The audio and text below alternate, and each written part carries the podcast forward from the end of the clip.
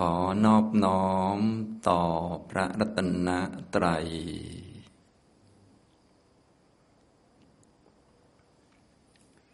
สวัสดีครับท่านผู้เข้าปฏิบัติธรรมทุกท่าน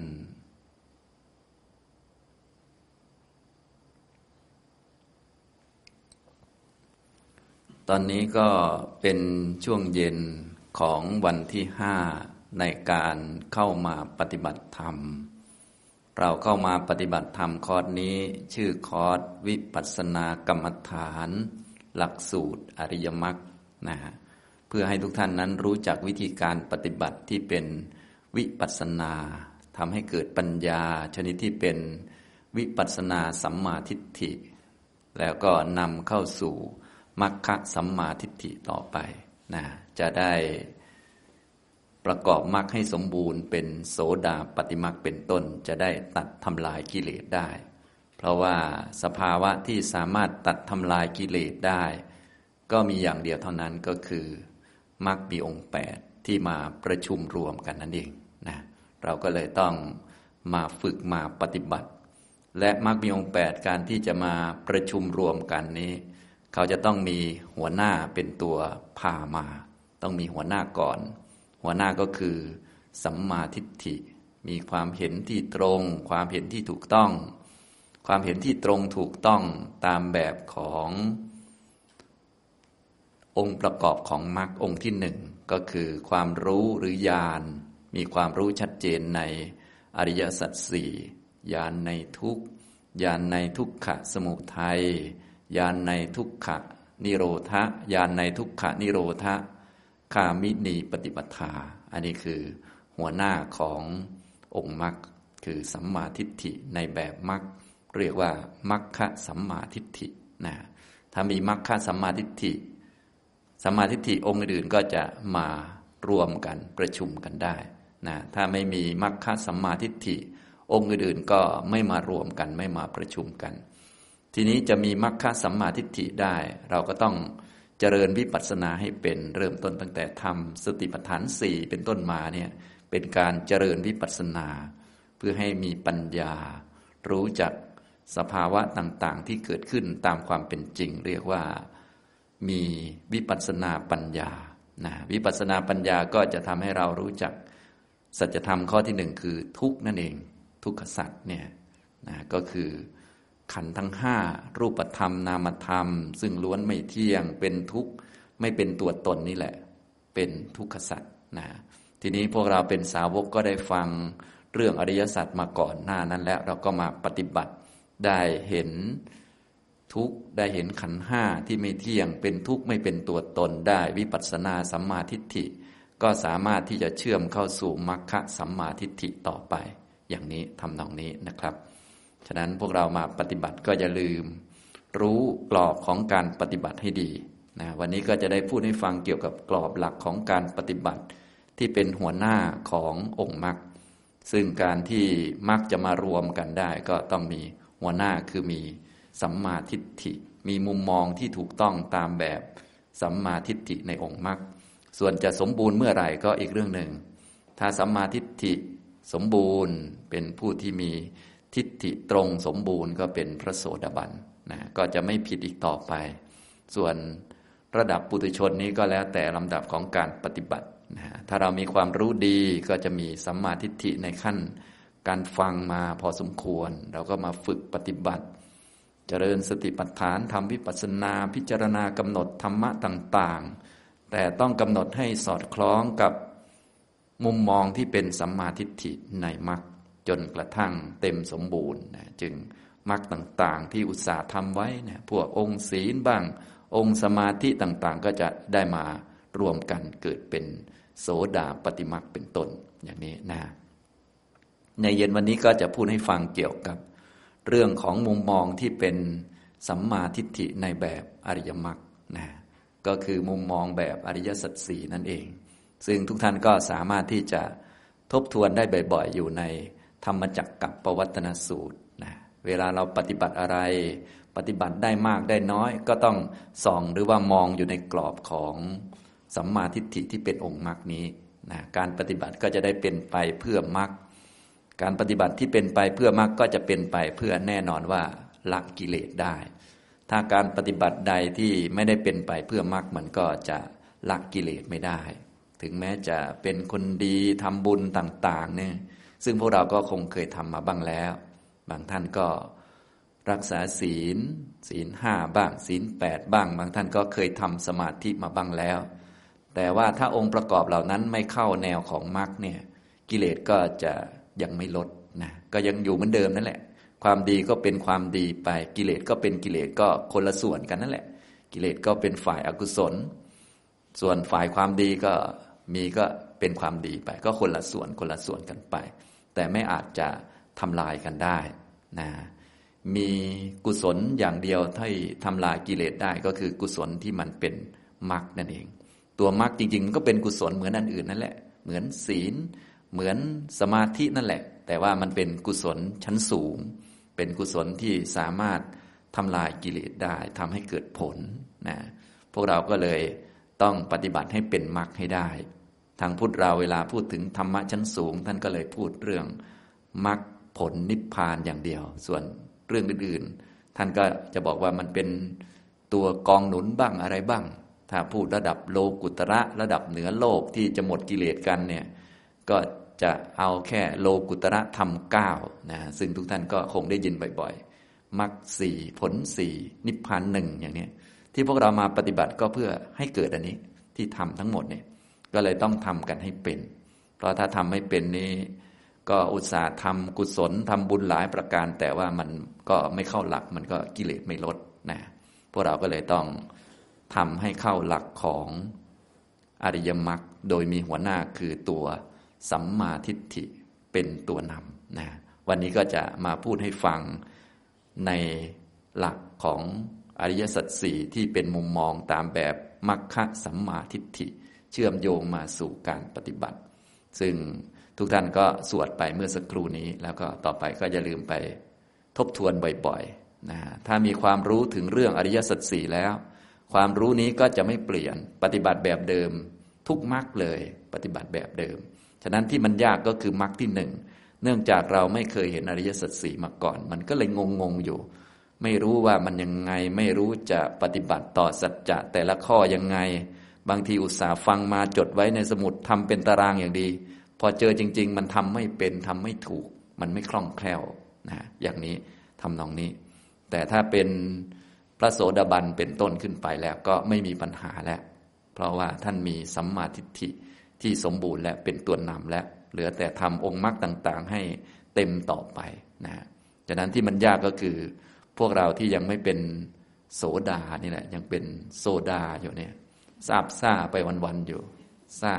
ดีนักอย่างนั้นอย่างนี้ พอป่วยขึ้นมาก็ง่อยกินนะพอไม่ป่วยก็ซาตรงนั้นซาตรงนี้นะ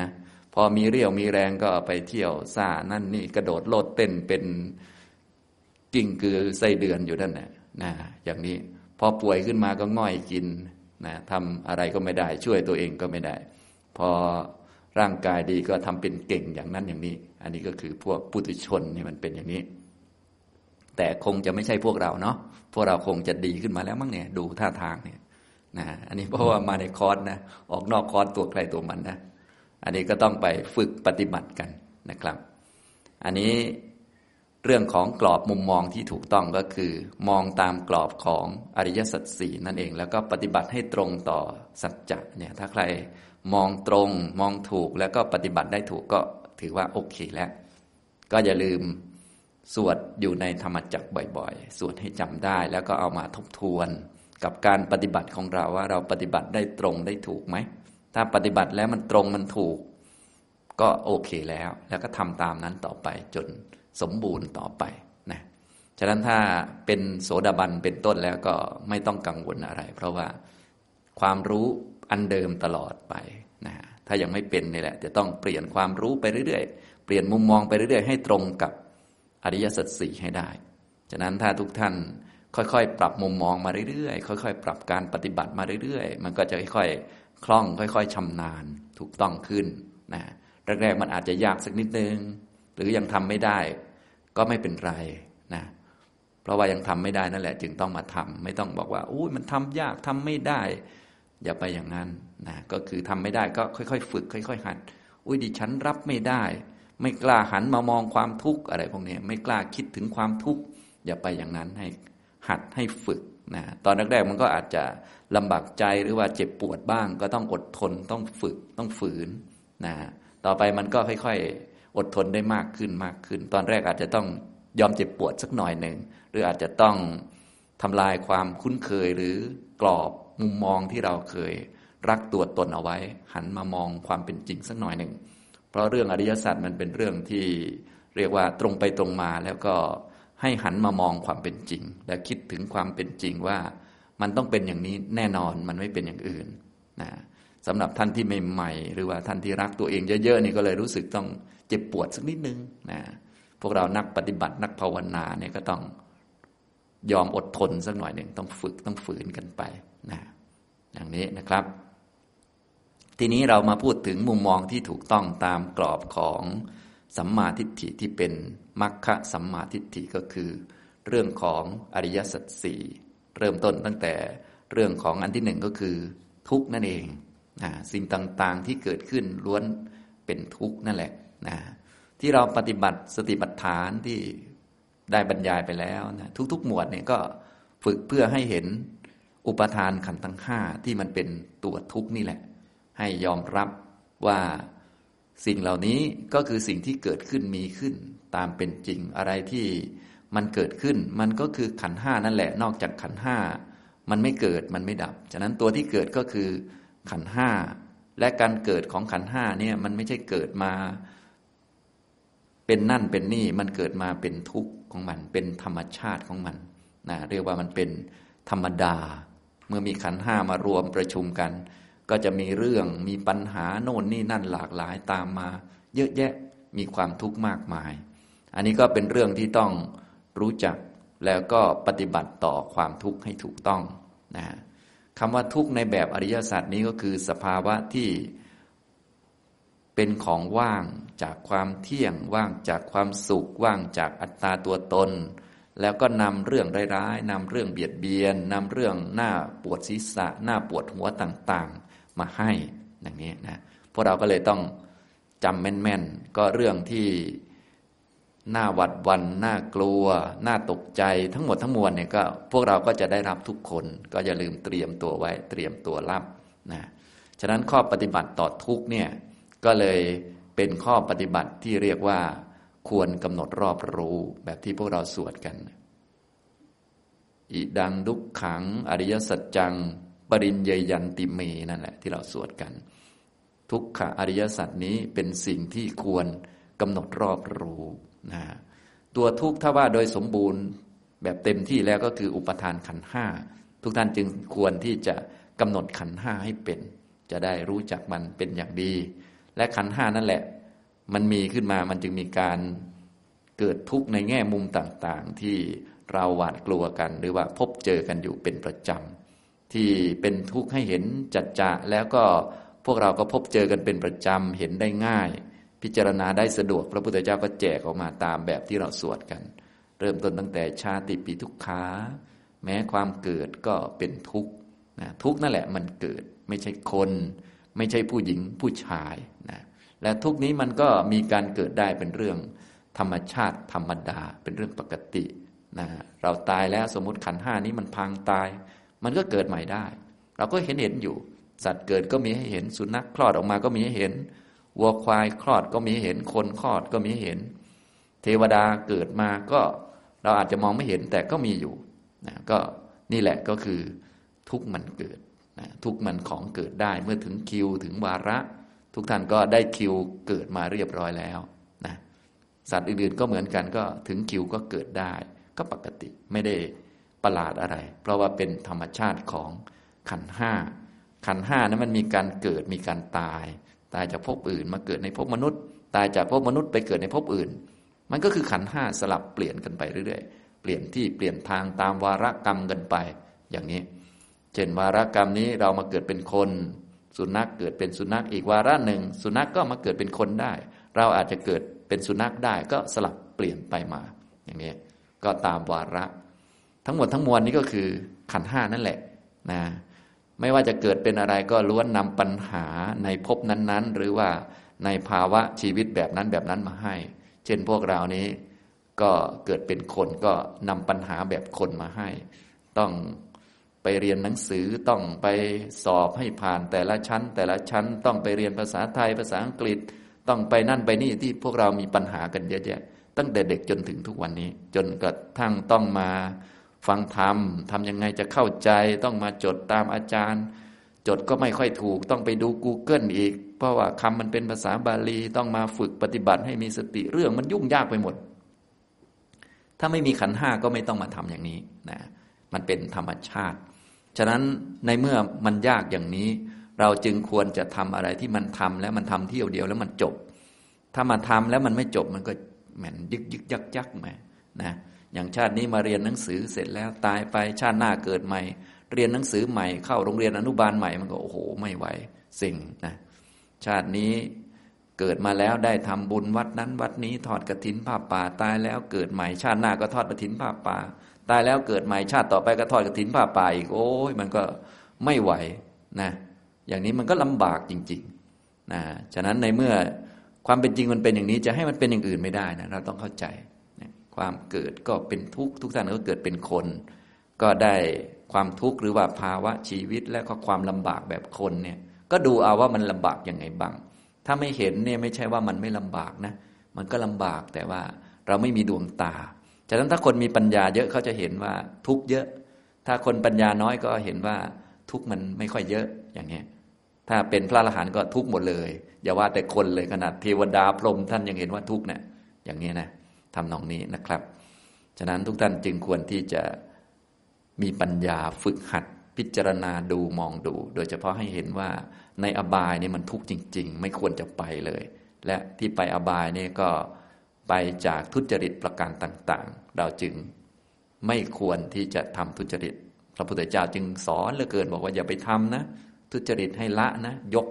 เหมือนยกเราออกมาจากหลุมอบาย ให้มาตั้งอยู่ในมนุษย์ แล้วก็เอา้าถ้าอยากสบายกว่าก็ไปตั้งอยู่ในเทพอย่างนี้เป็นต้น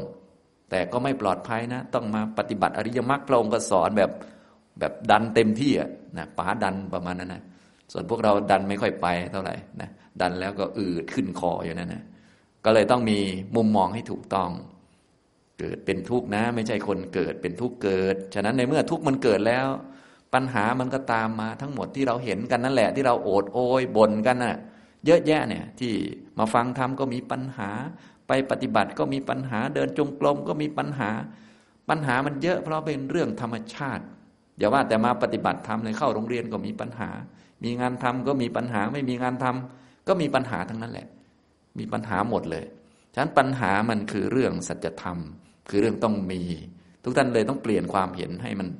เป็นสัมมาทิฏฐิให้ได้ ตรงนี้ก็เริ่มยากแล้วนะเพราะว่าพวกเราโดยทั่วไป ชอบจะหันหน้าหนีปัญหา ชอบว่าที่จะแก้ปัญหาให้มันหมดหมดไป วิชาการต่างๆ ที่เขามีจนทั่วโลก นักการเมืองต่างๆ ก็มาประโคมว่าจะช่วยแก้ปัญหาเรื่องนั้นเรื่องนี้อะไรต่อมีอะไร ถ้ามันแก้ได้จริง มันก็คงแก้ไปหมดแล้วนะมันแก้ไม่ได้คนเก่งมีเยอะแยะ แล้วก็ตายเรียบแล้วปัญหาก็ยังคาราคาซังจนถึงรุ่นเรานี่แหละ ฉะนั้นเราก็อย่าไปเก่งที่จะแก้ปัญหาโน่นนี่นั่น เพราะว่ามันเป็นแค่เรื่องธรรมชาติเท่านั้นเองนะอันนี้เป็นเรื่องปกติให้เราตั้งมุมมองให้ถูกต้อง ส่วนจะบริหารทุกยังไงให้พออยู่ได้หลบหลุมระเบิดกันยังไงก็ว่ากันไปนะอย่างนี้ เดี๋ยวถ้าเราฟังคำสอนของพระพุทธเจ้าก็จะมีตัวช่วย ว่า เออ โลกมันเร่าร้อน จิตใจมันร้อนก็มีของเยือกเย็นมาหน่อยนะโลกมันเป็นไฟก็มีน้ำ เป็นธรรมะแบบน้ำเย็นมาช่วยบรรเทาหน่อย อย่างนี้มาช่วยนะมีพุทธคุณธรรมคุณสังฆคุณมาให้สวด เพราะใจมันร้อนเหลือเกินใจมันคิดมาก ก็มีกรรมฐานมาให้มันคิดน้อยๆให้มันล็อกอยู่นะเพราะจิตเรามันมีธรรมชาติคิด แล้วมันชอบคิดลบคิดมาก มันเรื่องธรรมชาติมัน ก็มีตัวช่วยบรรเทาอย่างนี้เป็นต้น เหมือนในโลกนี้เต็มไปด้วยหลุมระเบิดเยอะแยะเนี่ยเพื่อไม่ให้โดนตก เดินตกหล่มไปพระองค์ก็มีข้อปฏิบัติ เช่น ทานศีลภาวนามาให้พวกเราทำจะได้เป็นหลุมหลบภัยบ้างอย่างนี้เป็นต้นนะอันนี้ถ้าเราเข้าใจหลักแล้ว เราก็จะรู้จักว่าพระพุทธเจ้าสอนธรรมะเนี่ยก็เพื่อสัตว์โลกโดยเฉพาะคือสงสารนะไม่อยากให้ตกอบาย ไม่อยากให้เป็นทุกข์ถึงเกิดในโลกมันทุกข์มันร้อนก็ยังมีน้ำมาเย็นๆมาให้ดื่มให้กินนะ จะได้ไม่อดโอย ไม่คล่ำครวญจนเกินไป เพราะว่าชาวโลกนี้เขาจะไม่คล่ำครวญไม่ได้ มันเรื่องธรรมชาติ ยกเว้นแต่มีน้ำคือธรรมะมาช่วยนะอย่างนี้ทำนองนี้นะครับ อันนี้เกิดเป็นทุกข์นะ แก่ก็เป็นทุกข์ตายก็เป็นทุกข์เราสวดไปเลย อันนี้ก็คือลักษณะหรือว่าความเป็นจริงของอุปทานขันห้าเมื่อถึงคิวก็เกิดนะเมื่อถึงคิวก็แก่เนี่ยหลายท่านก็ได้แก่แล้ว เกิดก็คงคงรอรอหน่อย เดี๋ยวเดี๋ยวตายค่อยเกิด ก็ขันห้านั่นแหละไปเกิดไม่ใช่เรานะก็แต่ละคนก็ไปตามกรรมไปตามกรรมไปนะตอนนี้หลายท่านก็ได้แก่แล้วก็เป็นวัตถุโบราณประจำโลกแล้ว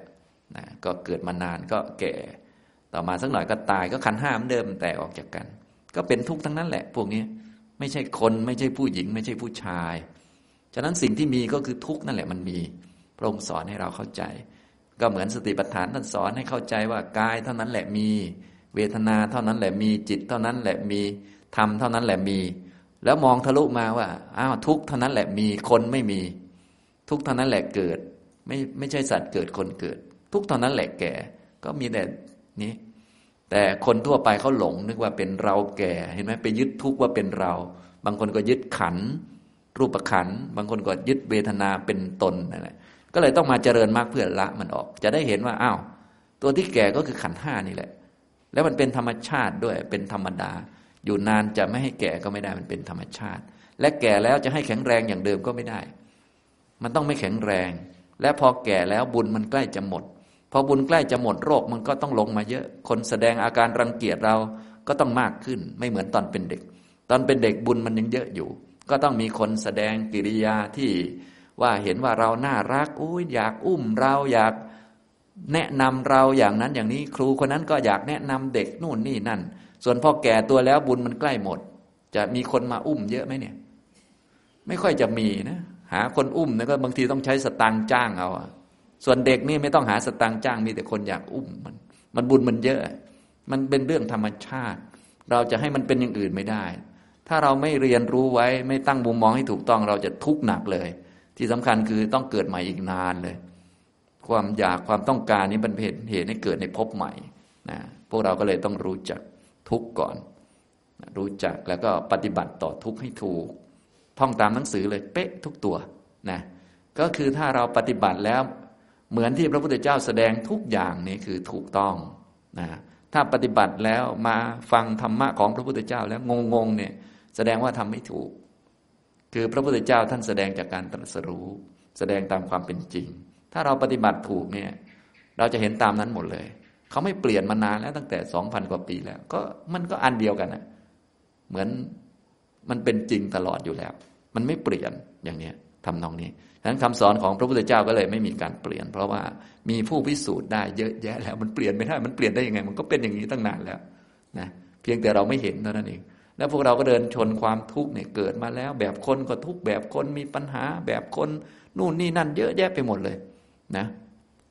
เขาก็สร้างโรงเรียนสร้างโรงพยาบาล สร้างสถานสงเคราะห์ คนแก่คนชรามาเยอะแยะเพื่อแก้ปัญหา แต่ปัญหาก็แก้ไม่ได้อยู่ดี มันก็เป็นอย่างนี้ มันเป็นเรื่องธรรมชาติมานานแล้วนั่นเองนะมันเป็นปกติ เรียกว่าเป็นของคู่โลกก็ได้ มันเป็นของธรรมดาก็ได้แล้วแต่เราจะพูด ฉะนั้นคำพูดก็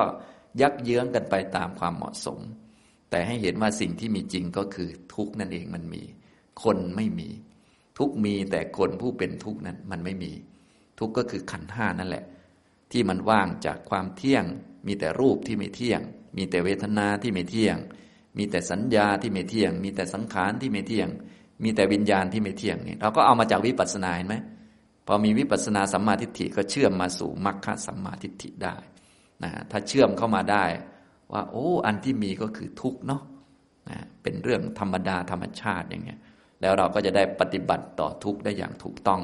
และทำจิตให้สมบูรณ์ต่อไปทำให้มันจบเที่ยวเดียวเลย อย่างนี้นะ อันนี้คือทุกเกิดเป็นทุกข์แก่เป็นทุกข์ตายเป็นทุกข์อันนี้ได้คนละหนึ่งคนละหนึ่งเวลาท่าน ทำเป็นภาษาบาลีที่พระพุทธเจ้าแสดงออกมา จึงเป็นรูปเอกวัจนะ แปลว่า เกิดหนึ่งชาติก็หนึ่งทีนะถึงคิวเกิดก็ได้คิวตอนเราเกิดนั่นแหละหนึ่งที แก่ก็หนึ่งครั้ง ตายก็หนึ่งครั้ง ถ้าจะเกิดใหม่ต้องรอชาติหน้านะแล้วก็แก่ใหม่แล้วก็ตายใหม่อย่างเงี้ยนะซึ่งพวกเราก็หลายรอบมาแล้ว บางคนก็ยังมางงงอยู่กับแก่กับตายเนี่ยทั้งทั้งที่มาหลายเที่ยวมากแล้ววนไปมานะอันนี้ แต่ถ้าเป็นอีกตัวหนึ่งก็จะมีหลายครั้งได้ในหนึ่งชาติ ก็มีโสกะ ปริเทวะ ทุกโทมนัสอุปายาสะอันนี้ก็เป็นสัจธรรมที่มีอยู่จริง เป็นของที่เกิดขึ้น เป็นทุกข์ เป็นของที่เกิดได้มีได้ เมื่อถึงคิว เช่นเดียวกัน แต่ว่าห้าอันเนี่ยในชาติหนึ่งหนึ่งได้คิวเยอะอยู่ ไม่เหมือนคิวเกิดเนี่ยได้หนึ่งรอบ คิวแก่ได้หนึ่งรอบ นะฉะนั้นทุกท่านไม่ต้องรีบแก่นะ อยู่นานๆเดี๋ยวมันก็แก่ของมันเอง แก่แล้วแก่เลยนะ อย่างนี้ทำนองนี้ แล้วก็ตายหนึ่งทีเหมือนกัน แต่ถ้าเป็นโสกะปริเทวะ ทุกโทมนัสอุปายาสะนี่มีหลายรอบนะในบาลีท่านเวลาท่านใช้คำท่านก็จะใช้เป็นพระหูวจนะหลายเที่ยวหลายรอบนะถ้าเราสวดดู มันก็จะมีหลายครั้ง อันนี้ถ้าเป็นคนเรียนบาลีหน่อยเขาก็จะเข้าใจว่าอ๋อนี่เกิดได้หลายครั้ง โสกะนี่มีได้หลายเที่ยว ส่วนเกิดนะเกิดทีเดียว ถึงคิวเกิดก็ได้เกิดหนึ่งที ถึงคิวแก่ก็แก่หนึ่งที ถึงคิวตายก็ตายหนึ่งที แต่ไม่มีคนหรอกมีแต่ขันห้ามัน ขันห้ามันเป็นอย่างนั้น ส่วนคิวโสกะนี่มีหลายคิวอยู่นะได้ท่านได้ไปกี่คิวแล้วเนี่ยนะได้ได้ไปหลายแล้วเนาะยังมีอีกยังมีอีก นะฉะนั้นพอโศกกะมาก็อย่างงงก็แล้วกัน อย่างงงว่า เอ๊ะฉันเป็นนักปฏิบัติธรรมทำไมต้องร้องไห้ด้วย นักปฏิบัติธรรมมันก็พอๆกับคนอื่นนั่นแหละ มันก็แก่ตายแล้วก็เศร้าโศกพอๆกับคนอื่น แต่มันรู้จักว่ามันเป็นเรื่องธรรมชาติ ส่วนคนอื่นเขาไม่รู้จักเท่านั้นเอง เขานึกว่าจะต้องไม่มีโศกะในโลกนี้ โลกนี้มันมีเสียงร้องไห้ไม่ได้ เขาคิดอย่างนั้น ส่วนนักปฏิบัติรู้ว่าเสียงร้องไห้จำเป็นต้องมีอยู่คู่โลกมันเรื่องธรรมดา เท่านั้นแหละ แล้วเขาก็ร้องไห้เป็นเหมือนคนอื่นนั่นแหละบางทีจะน้ำตาหล่นง่ายกว่าชาวบ้านโดยซ้ำไปไอ้พวกปฏิบัติธรรมนะนะอย่างนี้เป็นต้น แต่เขาเข้าใจว่านี่มันเป็นขันห้ามันเรื่องธรรมดา มันเรื่องปกติเป็นสิ่งที่ควรกำหนดรอบรู้ ว่าเศร้าโศกเสียใจมันมาจากอะไร มันมาจากการพลัดพรากจากสิ่งต่าง ๆ หรือว่ามีเรื่องที่รุนแรงกระทบเข้า เช่นญาติพี่น้องตาย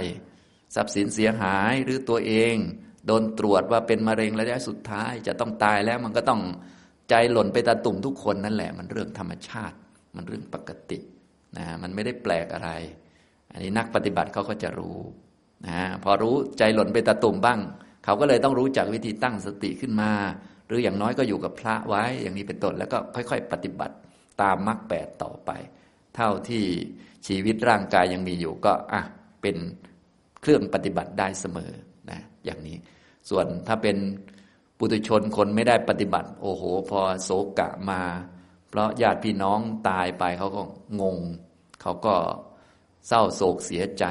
บางทีก็ไปทำพิธีรีตองหรือว่าไปทำอื่น ๆที่มันไม่เกี่ยวอะไรเลย อย่างนี้เป็นต้น เสียเงินเสียทองเสียเวลารวมทั้งหลงไปอีกด้วยอย่างนี้นะส่วนพวกเราก็หันหน้ามาดูความจริง เราก็เลยมาฝึกไว้เนี่ยนะพอถึงคิวญาติพี่น้องตายเราก็จะได้เสียใจน้อยๆเสียใจพอดีพอดี และรู้จักว่า โอ้มันเป็นไปได้ เป็นเรื่องธรรมชาติ เป็นเรื่องธรรมดา เป็นเรื่องปกติที่ต้องมีทุกชาติ ทุกชาติไป ไม่ใช่เพิ่งเริ่มชาตินี้ชาติที่แล้วก็มีเสียใจ ชาติก่อนหน้านั้นก็มีชาติ นั้นก็มีชาตินั้นก็มี และถ้าเรายังต้องเกิดอีกก็ยังต้องมีเรื่องให้เราเสียใจไปอีกเรื่อยๆเรื่อยๆเรื่อยๆนะฮะก็อยู่ตามคิวนะคิวใครคิวมันนะครับ อย่างนี้ทำนองนี้ ท่านไหนได้คิวก็อย่าลืมกำหนดรู้ว่านี่คือ ทุกขสัตว์เกิดชาติใด ๆ ก็ต้องมีเหมือนกันหมดแหละ มันเรื่องธรรมชาตินะฉะนั้นการเกิดใหม่หรือว่าชีวิตเนี่ยมันไม่ใช่เรื่องสนุกหรอกมันเรื่องเป็นทุกข์พวกที่เห็นชีวิตเป็นเรื่องสนุกเป็นพวกเห็นผิดทั้งนั้นแหละ เป็นมิจฉาทิฏฐิ มันสนุกที่ไหนล่ะ เกิดมาแล้วป่วยเป็นมะเร็งหมอ ทักว่าคุณเป็นมะเร็งระยะที่สี่สนุกไหมล่ะ มันไม่ใช่สนุกนะอันนั้นที่เราสนุกสนานอยู่ มันก็เกณฑ์แค่รับเสวยผลของบุญมาแล้วก็ลืมบุญของตัวเอง แล้วก็หลงวนอยู่เท่านั้นเอง พอหมดบุญสิ้นบุญความจริงปรากฏมาก็ไปไม่เป็นแล้ว อย่างนี้ทำตรงนี้นะทุกท่านก็เลยต้องรู้จักให้ดี รีบมาปฏิบัติ ฉะนั้นการมาภาวนาเนี่ยเป็นวิธีการของผู้ไม่ประมาทอย่างแท้จริงก็คือ เราไม่รอให้เหตุการณ์เกิดขึ้น เพราะเรารู้อยู่แล้วว่ามันต้องเป็นอย่างนี้ มันไม่เป็นอย่างอื่นมันเป็นธรรมชาติ เพราะขันห้ามันมีอยู่ เชื้อมันมีอยู่ เงื่อนไขมีอยู่ผลมันจะไม่มีได้ยังไง มันเรื่องธรรมดานะปลูกข้าวอยู่มันจะไม่ดอกออกดวงได้ไง มันเป็นธรรมดานะพอเขารู้อย่างนี้เขาก็รีบมาปฏิบัติไว้เตรียมตัวไว้ เตรียมการไว้นะ ฉะนั้นอย่างเราชาวพุทธเนี่ยเพื่อป้องกัน หากว่าเราปฏิบัติแล้วยังไม่รอดยังไม่พ้นยังไม่เป็นโสดาบันอย่างน้อยพวกเราจะต้องเอาจิตไว้กับคุณพระพุทธเจ้าพระธรรมพระสงฆ์ไว้เสมอ อย่าไปพึ่งศีล อย่าไปพึ่งสมาธิ อย่าไปพึ่งความสะดวกสบาย อย่าไปพึ่งความสุข สิ่งที่เป็นที่พึ่งได้มีสองแบบ แบบที่หนึ่งคือ พึ่งพระรัตนตรัย ถ้าเราไม่ได้บรรลุ อันที่สองก็คือเห็นอริยสัจสี่ อันนี้มีสองแบบเท่านี้เองนะ ผู้ใดที่ถึงพระพุทธเจ้าพระธรรมพระสงฆ์เป็นสารณะ และเห็นอริยสัจสี่เนี่ยจึงจะเป็นที่พึ่งอันเกษม ไม่ใช่ไปทำจิตสงบแล้วนึกว่า โอ้ฉันสบายแล้ว เดี๋ยววันหลังทำความสงบไม่ได้ก็เหมือนใจหล่นเป็นตะตุ่มอีกแล้วนะอย่างนี้ฉะนั้นเราจะทำอะไรเราก็ดูตัวเองให้ดี ดูอะโอเค เราได้จุดที่หนึ่งแล้วคือ มีพระรัตนตรัยเป็นสารณะ และมีอะไรก็โอเคล้วจิตเราอยู่ตรงนี้ ถามใจตัวเองว่า ถ้าเกิดความทุกข์ยากลำบากอะไรมาป่วย สิ้นลมวันนี้เลยจะหายใจไม่เข้าไม่ออกเลยนะ นึกถึงพระได้ไหมนะบางคนนึกไม่ออกละแค่อยู่มืดๆนึกถึงแต่ผีเท่านั้นแหละพวกนี้มันจะเป็นผีอยู่แล้วยังไม่รู้เรื่องเลย รีบๆปฏิบัติน้อยไม่ใช่อะไรก็ไม่รู้นะ มันจะวุ่นวายอะไรนักหนา ผีก็เรื่องของเขาไป ส่วนเรื่องของเราเนี่ยควรจะช่วยตัวเองไม่ใช่ อยู่มืดๆนึกถึงแต่ผี นึกถึงแต่พระยังไม่ได้เลย ต้องฝึกตัวเองให้นึกถึงพระให้ได้ทำยังไงล่ะ เออนี่ปัญหาใช่ไหมมันก็ต้องไปฝึกเอาคนเรานะมันทำกันได้เนี่ย เรานึกถึงภาษาไทยก็ยังนึกได้เลยก็ไก่ขอไข่เนี่ย ยังนึกออกเลยทำไงมันถึงนึกกอไก่ขอไข่ได้เอาเราก็ต้องเขียนซ้ำไปซ้ำมาถูกไหมท่องซ้ำไปซ้ำมา กออากาขออาขาไปนั่นน่ะนะเหมือนเป็นบ้าเป็นบอไปท่องไปเรื่อยนะ A B C D เราก็ท่องกันโอ้โหนั่นจนกว่ามันนึกได้ อ่า ทีนี้คุณของพระพุทธเจ้าทํำยังไงล่ะ แบบเดียวกันนั่นแหละ ใช้วิธีการเดียวกันนั่นแหละ ฝึกใหม่นะฮะแต่ท่านแน่นอนก็คือเห็นอริยสัจนี่มันได้ทุกอย่างเลยนะ มันแน่นอนเลย แต่ในเมื่อเราไม่เห็นทำไงอะเราก็ท่องเอาสวดเอาหรือนึกเอาทำให้มันคล่องแคล่วนะแล้วแต่เราฝึกไป นะทีนี้เพื่อที่จะตรวจสอบตัวเองบางทีก็ต้องหัดหัดฝึกตัวเอง หัดนึกถึงว่า เออ ถ้าเราไม่เหลืออะไรนี่จะนึกเหลือพุทธคุณได้บ้างไหมนะอย่างนี้ไม่เหลืออะไรสักอย่างเลย อย่างนี้ลองฝึกดูอะไรดูนะคนที่เป็นนักภาวนาส่วนใหญ่เขาก็เลย บางทีก็ดูเหมือนจะทำลำบากบ้าง เช่นไปอยู่มืดมืดอยู่ปัจช้าบ้างอะไรบ้างเพื่อพิสูจน์ตัวเองว่า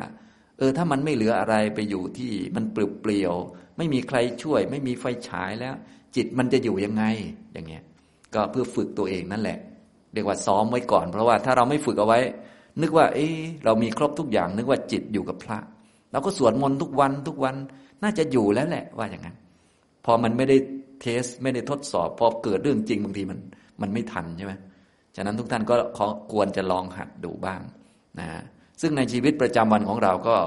โดยเฉพาะคารวะนี่ก็มีเรื่องให้เราแบบ ตรวจสอบอยู่เรื่อยๆ เป็นกระจกส่องก็คือผัสสะต่างๆ ที่เข้ามาเนี่ยจะส่องเราว่าใจของเรานี้อยู่กับพระได้ไหม เอาแค่ตอนเป็นหวัดเนี่ยหายใจออกจมูกข้างเดียวเนี่ยใจอยู่กับอะไรครับ ยาแก้หวัด หายาแก้หวัดมาทันทียาละลายเสมหะมาคิดได้เท่าที่พระนึกไม่ออกเลยนะ แล้วเราลองนึกถึงดูวันที่มันหายใจไม่เข้าไม่ออกทั้งสองรูอะมันจะเป็นยังไงนะอย่างนี้แค่รูเดียวยังจะตายแล้ว นึกถึงพระไม่ออกเลย นึกถึงแต่จะรอดอย่างเดียวนะอย่างนี้ก็ต้องหัดหน่อยนะ ฝึกหน่อยอย่างนี้นะครับ อันนี้นะ โศกะเนี่ยความเศร้าโศกทุกท่านก็คงเคยมีกันทุกคนนะก็คงไม่ต้องอธิบายว่าโศกะมันเป็นยังไง เราก็เอาสภาวะที่เกิดจริงเนี่ยมาเรียนเลย ว่านี่เป็นของที่มีอยู่จริง ๆ และเป็นสัจธรรมด้วย ไม่ใช่เราโศกนะความโศกมีแต่เราไม่มีนะ ถ้าเราโศกก็แสดงว่าเป็นทิฏฐิอย่าลืมทักด้วยนะ โศกก็เป็นทุกขสัตว์นะเป็นเรื่องธรรมดา เราโศกเป็นทิฏฐิเข้าใจไหมอย่าลืมกำหนดรู้เราจะได้เจริญมรรคโสดาปฏิมรรคถูก ไม่งั้นสภาวะมันมีเราก็เป็นเราตลอดเราเดินเรายืนเรานั่งเรานอนอยู่นั่น แต่จริงมันคือทุกขสัตว์มันคือขันห้า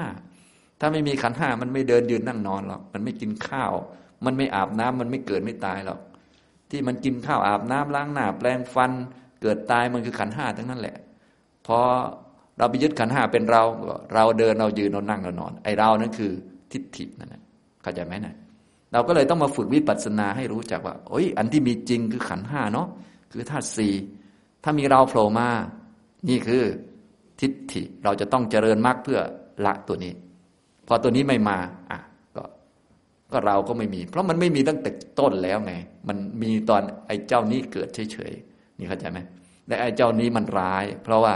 พอขึ้นมาทีหลังเขาเนี่ยมันรวบไปหมดเลยนะที่พูดให้ฟังเห็นไหมอย่างนี้ทำตรงนี้นะครับ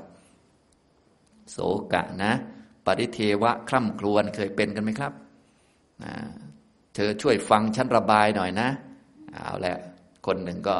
ได้ระบาย ระบายพูดคล่ำครวญออกมา โอ้ระบาย ส่วนคนฟังเพื่อนระบายลิ้นห้อยเลย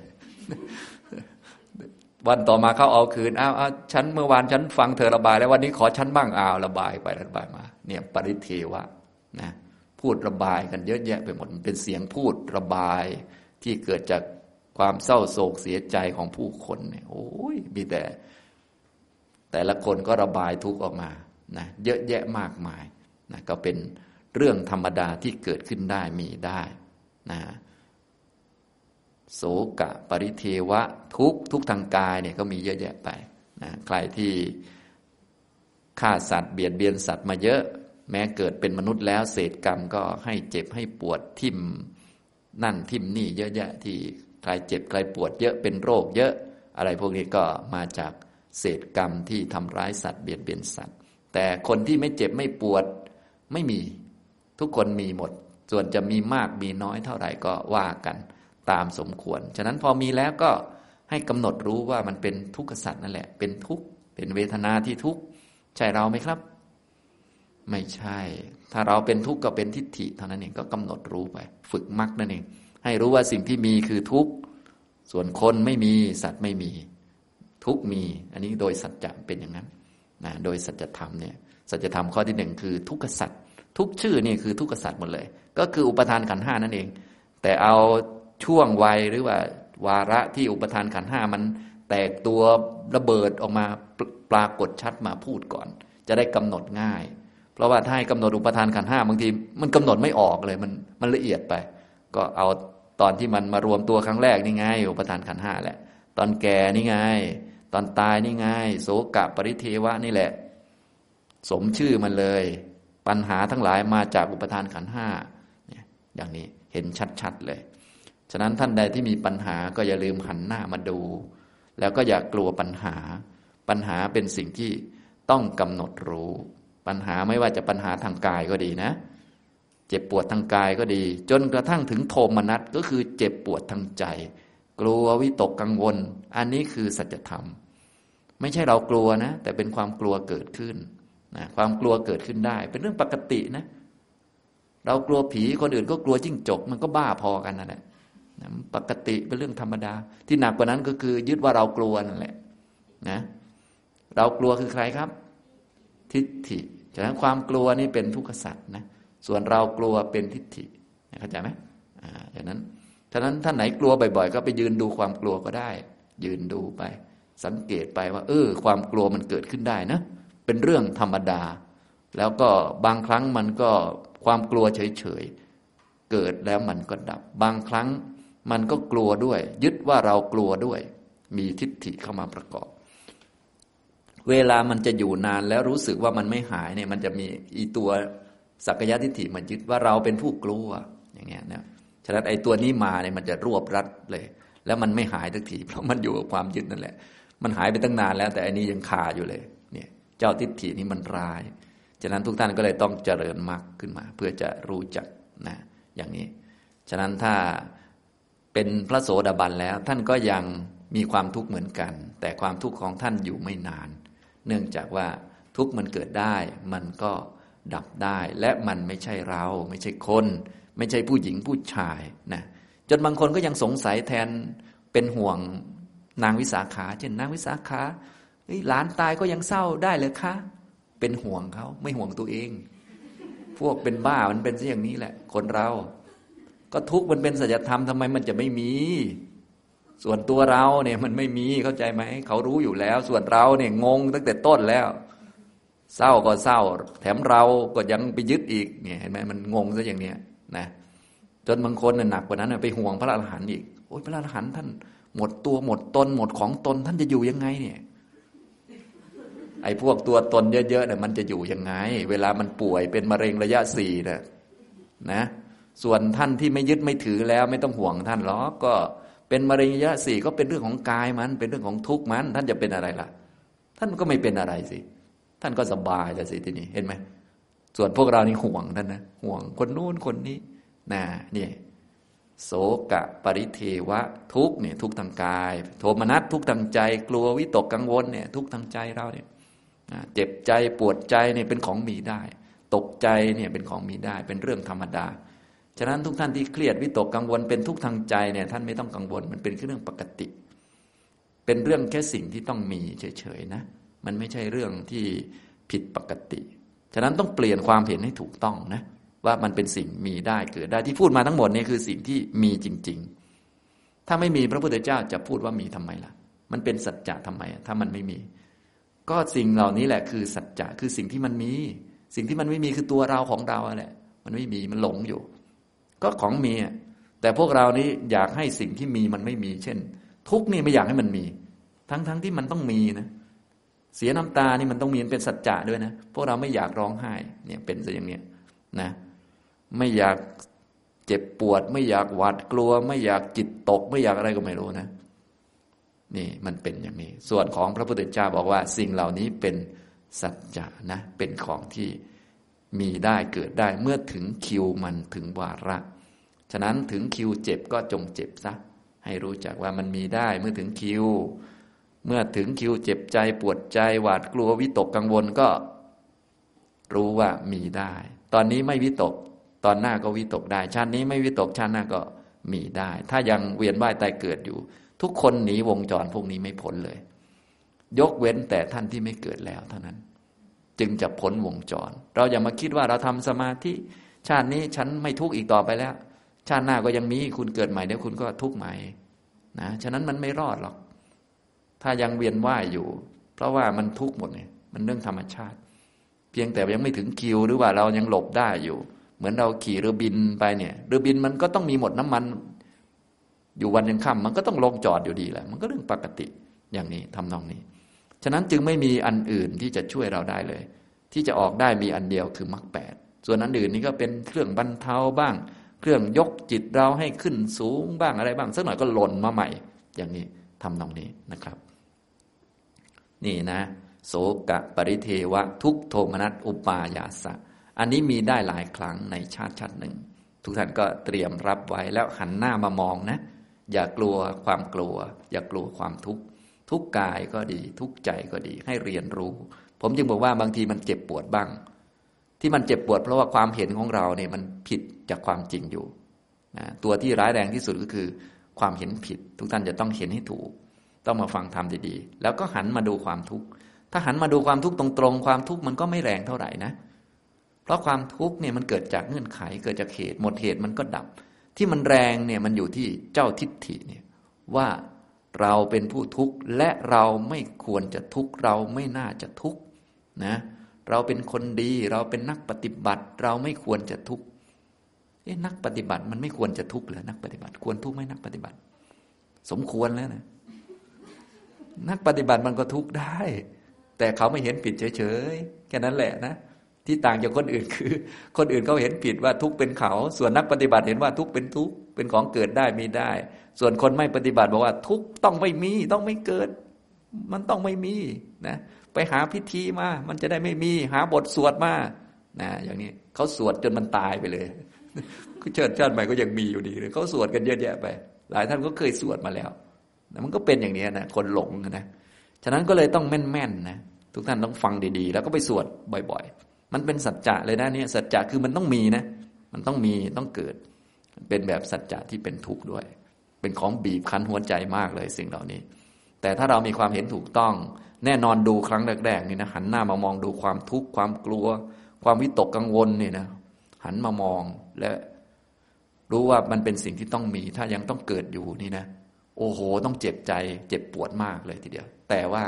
มันไม่มีวิธีอื่นนะเราก็ต้องค่อย ๆ ฝึกไป พอได้ครั้งแรก ครั้งที่สองครั้งที่สามเป็นไงครับ อ่า มันก็คุ้นกัน ต่อไปก็กลายเป็น เป็นเพื่อนกันแล้วสบายๆอะกลัวอีกแล้วเหรอนะพอกลัวขึ้นมาก็ทักกันเออกลัวอีกแล้วนะผีไม่มีหรอก มีแต่กลัวเฉยๆแต่ผีจะมีหรือไม่มีบนเรื่องของมัน ส่วนที่เรากลัวผีนี้เพราะความกลัวมันเกิดขึ้น มันไม่เกี่ยวกับผีมีหรือไม่มี ไม่เกี่ยวกับมันมืดหรือมันสว่าง เกี่ยวกับ ความกลัวมันเกิดขึ้นนี่พอเข้าใจไหมให้เราทักมันให้เรารู้จักนี่ผมจึงบอกวิธีท่านปฏิบัติบ่อย ๆ เพราะว่าจะเอามาใช้พวกนี้แหละนะอย่างนี้นะครับ ต่อมาก็การได้ประสบกับสิ่งไม่น่ารักไม่น่าพอใจ ก็เป็นทุกข์นะเป็นเรื่องธรรมดา เกิดมาแล้วก็ได้พบกับเรื่องที่เราไม่ต้องการ เยอะแยะไปหมดเลย เรื่องที่เราไม่ต้องการจะเจอ คนที่เราไม่เราไม่อยากคุยด้วย ก็ต้อง คุยด้วย คนที่เราไม่อยากเจอ ก็ต้องเจอ โดยเฉพาะเจ้านาย ก็ต้องเจอ เพราะว่าเขาให้สตางค์เรา เราก็ไม่ค่อยอยากเจอไม่อยากให้มา แต่เขาก็มาทุกวัน เพราะเจ้านายมันคิดว่ามันเป็นคนสำคัญมากนะอย่างนี้ก็เหมือนเราเนี่ยพอเราเป็นเจ้านายบ้างเราก็ขาดงานไม่ได้ เพราะไปเป็นตัวอย่างแก่ลูกน้อง ลูกน้องมันก็ภาวนาอยู่เมื่อไหร่เจ้านายมันจะตายสักทีกงกรรมวงเกวียน มันธรรมชาติของโลกมัน ถ้าเราไม่เข้าใจเราก็เครียดตายเลยวนอยู่ ถ้าเราเข้าใจเราก็อะอดทนมันหน่อยทำความรู้เข้าใจมันหน่อยทำความรู้บริหารไปให้มันพอเป็นไปได้นะส่วนจะไม่ให้มันทุกข์นี่มันไม่ได้ มันต้องเจอคนที่เราไม่ชอบ คนที่หาเรื่องใส่เรานะ อย่างนี้ ฉะนั้นถ้าเราได้ศึกษาพุทธประวัติเอาเรื่องของพระพุทธเจ้ายกเป็นตัวอย่างเอาไว้ เราก็จะเลิกสงสัยทุกอย่างขนาดพระพุทธเจ้าเนี่ย ยังเจอคนปองร้ายเลย ยังเจอคนใส่ร้าย ยังเจอคนด่าอย่างนี้นะแสดงธรรมอยู่ดีๆ วันดีคืนดีก็มีผู้หญิงสวยๆ คนหนึ่งมา อุ้มท้องมา บอกว่า ท่านท่านฉันท้องกับท่านนะ ช่วยดูแลด้วย ลองคิดดูนะถ้าผมเจอแบบนี้ไม่รู้จะเอาหน้าไปไว้ที่ไหนเนี่ยแต่เราไม่เจอหรอกเราไม่ได้เป็นคนสำคัญขนาดนั้นไอ้นี้ยกตัวอย่างให้ฟังนะวันดีคือดีเทศอยู่ดีก็มีท่าน ผมไปแจ้งเจ้าหน้าที่แล้วท่านเนี่ย ฆ่าผู้หญิงปิดปากอ่าวอีกแล้ว หาแต่เรื่องใส่กัน นี่ขนาดพระพุทธเจ้านะเนี่ย พวกเราก็โอ้โหสบายอยู่แล้ว โดนเยอะแยะไป มันเรื่องปกติไม่ได้ประหลาดอะไร ฉะนั้นถ้าเราได้เรียนพุทธประวัติบ้างได้ว่า รู้ว่าพระพุทธเจ้าเจออะไรบ้างเนี่ย เราก็จะไม่งง เพราะว่าในเมื่อยังมีขันห้าอยู่ ก็ต้องเจอนั่น เจอนี่ เยอะแยะมากมาย หลากหลายนะอันนี้ ได้ประสบกับสิ่งไม่น่ารักไม่น่าพอใจ ก็เป็นทุกข์เป็นขันห้าตราบใดที่มีขันห้าก็ต้องเป็นอย่างนี้นะบางท่านมีครูบาอาจารย์เนี่ยครูบาอาจารย์ท่านเป็นพระที่ดีมีศีลนี่มีคนด่าท่านไหมโอ้โห ด่าหนักกว่าปกติอีกด้วยซ้ำไปนะฉะนั้นพวกเราเป็นคนไม่ค่อยเก่งกันดีแล้วแอบแอบไว้จะได้ไม่โดนมากนะอย่างนี้ทำนองนี้ มันเป็นเรื่องธรรมชาตินะเรื่องปกติมาก ๆเลย เป็นเรื่อง ที่มาพร้อมกับขันห้านั่นแหละ เป็นเรื่องธรรมดานะได้พลัดพรากจากสิ่งที่รักที่พอใจพลัดพรากจากญาติพี่น้องก็เป็นทุกข์ปรารถนาสิ่งใดไม่ได้สิ่งนั้น แม้นั้นก็เป็นทุกข์นะพวกเราปรารถนากัน แต่ก็ปรารถนาแล้วก็ไม่ได้ แต่ก็ปรารถนาอยู่ มันก็น่ารำคาญตัวเองกันนะมันก็เรื่องปกตินะ เพราะว่าพวกเราเนี่ยต่างก็ปรารถนาแต่ของดีๆ ขออย่าได้แก่ ขอความแก่อย่ามาถึงเราเลย ขออย่าได้เจ็บป่วย ขอความป่วยอย่ามาถึงเราเลย ขออย่าได้โศกะปริเทวะ อย่าได้พลัดพรากเราก็ขออยู่อย่างนี้แต่มันได้ไหมล่ะ ไม่ได้แต่เราก็ขอ เราก็อยากจะได้อยู่ ขนาดเป็นนักปฏิบัติก็ยังอยากได้อย่างนี้อยากได้แต่ของที่ตัวเองพอใจ อยากได้แต่สมาธินั่งแป๊บเดียวแล้วบรรลุ อาจารย์ช่วยบอกหน่อย หนูจะบรรลุเมื่อไหร่คะ คนเราน่ะนะ คือถ้ามันทำจริงมันไม่ถามใครหรอกไอ้พวกไม่ทำมันชอบถาม ถามไปเรื่อย วุ่นอยู่ ให้เราทำทำเยอะๆเหมือนเราปลูกข้าว เหมือนเราเลี้ยงสัตว์ เหมือนเราทำงานนะเราไม่ต้องไปถามเจ้านาย เมื่อไหร่เงินเดือนจะออกเขาเจ้านาย เราทำงานไปเถอะเดี๋ยวถึงคิวมันก็ได้ของมันนะนะอย่างนี้มันเรื่องปกติเรื่องธรรมดา แต่พวกเราก็มีหวังเนาะมีความปรารถนาเนี่ย แม้แต่ปฏิบัติธรรมก็ยังหวังนะหวังนะฉะนั้นสิ่งต่างๆ มันไม่ได้อยู่กับความหวังนะ พระพุทธเจ้าก็บอกอหวังก็ได้ ไม่หวังก็ได้แล้ว แต่มันไม่อยู่กับหวังไงมันอยู่กับเหตุอยู่กับเงื่อนไข อย่างนี้พอเข้าใจไหมแต่พวกเราก็อดไม่ได้ ฉะนั้นอดไม่ได้ก็หวังไป ก็ไม่ได้ว่ากันนะปรารถนาสิ่งใดไม่ได้สิ่งนั้น แม้นั้นก็เป็นทุกข์เป็นขันห้า เพราะว่า พวกเรานี้เกิดด้วยอำนาจอวิชชา เกิดด้วยอำนาจของความไม่รู้อริยสัจเวลาปรารถนาก็จะปรารถนาแต่สิ่งดี ๆ ให้กับตัวเองให้กับขันห้าแต่ขันห้านี้มันเป็นตัวทุกข์มันเป็นตัวไม่ดี มันจะให้ได้แต่ของดีมันก็เป็นไปไม่ได้เห็นไหมมันก็เลยขัดกันตลอดนี่มันเป็นอย่างนี้นะทุกท่านจึงควรรู้จักนะ นี่คือทุกที่ปรากฏชัดเนี่ยที่พระพุทธเจ้าแสดงไว้มีสิบเอ็ดอย่าง แล้วก็สรุปว่าอุปทานขันทั้งห้าเป็นตัวทุกนะทุกท่านจึงควรรู้จักกำหนดอุปทานขันห้าแล้วก็เหตุการณ์หรือว่าคิววาระที่ทุกมันปรากฏเด่นชัดก็อย่าลืมกำหนดให้แม่นๆนะกำหนดอุปทานขันห้ายังไม่ละเอียดอย่างน้อยก็กำหนดตอนมันโดนด่าเนี่ยให้มันแม่นว่า โอ้ ประสบกับสิ่งไม่น่ารักไม่น่าพอใจ เป็นสัจธรรม เป็นทุกข์ เป็นเรื่องธรรมชาติ เจ็บป่วยเป็นเรื่องธรรมชาติ เพราะบางทีอุปทานขันห้ามันละเอียดเนาะเรากำหนดบางอันมันยังไม่ได้ อย่างน้อยก็เอาตอนวาระที่มันจัดจะเลยเนี่ยมาเป็นเครื่องกำหนดเครื่องหมาย ทุกกายทุกใจอย่างเงี้ยเอามากำหนด ทุกกายก็เกิดขึ้นได้เมื่อถึงวาระถึงคิว ตามกรรมเก่า ทุกใจก็มีได้ เมื่อต้องพลัดพรากเมื่อโน่นนี่นั่นหลากหลาย มันก็ปกติเรื่องธรรมดา อย่ากกลัวความทุกข์นะ ทุกข์ไม่ใช่สิ่งที่ต้องกลัวนะครับ เพราะกิจต่อทุกข์เนี่ยก็อย่างที่เราสวดกันก็คือ ให้ทำปริญญา ให้กำหนดรอบรู้ด้วยปริญญาสามอย่าง ปริญญาสามอย่างในทุกมีอะไรบ้าง อันที่หนึ่งก็คือยาตะปริญญาสองตีรณปริญญาสามปหานะปริญญา เราต้องทำปริญญาสามข้อ ยาตะปริญญาก็คือ แยกแยะมัน ยาตะคือรู้จักตัวมันว่ามันมีขึ้นมา มันเป็นตัวไหน รู้จักแยกแยะ ทักทายมันนั่นเอง ที่ผมบอกว่า ให้กำหนดให้จับตัวมันว่ามันเป็นใคร นี่เป็นกายนี่เป็นจิต นี่เป็นรูปธรรม นี่เป็นนามธรรม นี่เป็นกายเวทนาจิต นี่เป็นรูปขันนี่เป็นเวทนาขันนี่เป็นสัญญาขันนี่เป็นสังขารขันนี่เป็นวิญญาณขันในรูปขันก็นี่เป็นธาตุดิน นี่เป็นธาตุน้ำนี่เป็นธาตุไฟ นี่เป็นธาตุลม อันนี้เขาเรียกว่าญาตะคือรู้จักตัว นี่คือเวทนาสุข นี่คือเวทนาทุกข์ นี่คือเวทนาเฉยๆ นี่คือสัญญากำหนดหมายจำชื่อคนจำภาพโน่นนี่นั่น สีเขียวสีเหลืองนี่คือสัญญาจำเสียงพูดที่ผมพูดได้เนี่ยว่ามีความหมายว่ายังไงก็คือ ทักมันว่านี่คือสัญญา ง่วงนอนคือสังขารทิฏฐิคือสังขารโกรธคือสังขารโลภคือสังขารก็ทักมา วิญญาณก็จักขู่วิญญาณโสตวิญญาณการมองเห็นการได้ยิน การรับรู้ต่างๆเป็นวิญญาณ นี้เรียกว่า ญาตะคือรู้จักตัว ทักทายทำความคุ้นเคยนะทุกนี้ควรกำหนดรอบรู้คือควรรู้จักว่ามันเป็นสิ่งที่มีได้เกิดได้ แล้วมันเป็นอันไหนบอกได้ นะทำความรู้จักนะเหมือนกับคนใกล้ตัวคนใกล้ชิด ซึ่งอยู่ลายล้อมเราต้องมาพบมาเจอเราควรจะทำความรู้จักเขาจะได้ทักทายกันถูก ถ้าคนในครอบครัวเราไม่รู้จักกัน ไม่รู้จักคนไหนเป็นแม่ คนไหนเป็นลูก เพื่อนเรามาเยี่ยมเรา ญาติพี่น้องต่างบ้านก็ไม่รู้จักอย่างนี้มันได้ไหมไม่รู้จักมันงงงทำต่อกันไม่ถูกเนี่ยสิ่งที่อยู่ใกล้เราก็คือตัวเรานั่นแหละ ก็ควรจะรู้จักกันให้ดี จะได้ทำตอบกันให้ถูก ทักทายกันให้เป็นนะปวดมาแล้วเหรอเนี่ยปวดคือเวทนามาแล้ว สวัสดีนะอย่างนี้กลัวมาแล้วเหรอเนี่ยสวัสดีทักทายกันหน่อย มาแล้วก็ไปนะ สบายๆนะ แต่ตอนมานี่สบายไหมเกือบตาย เมื่อไหร่แกจะไปสักทีอ้าว ถ้ามันไปเราก็ต้องไปสิมันก็คือตัวเราอยู่แล้วเนี่ยมันคือขันห้าพวกเรามันยังไงก็ไม่รู้เนาะเขาก็เป็นส่วนหนึ่งของชีวิตเราอยู่แล้วนะ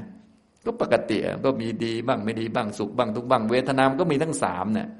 เราจะเอาแต่สุขอย่างเดียว มันมันมันก็เหมือนกับมันงงงเนี่ยเหมือนกับไม่อยากจะมีชีวิตชีวาอะไรก็ไม่รู้นะมีแต่สุขอย่างเดียวมันจะมีความหมายอะไร มันก็ต้องมีความทุกข์ด้วย มี อทุกขมสุขด้วย มันถึงจะสุขมันถึงจะมีคุณค่ามีความหมายขึ้นมา เหมือนกับพูดว่า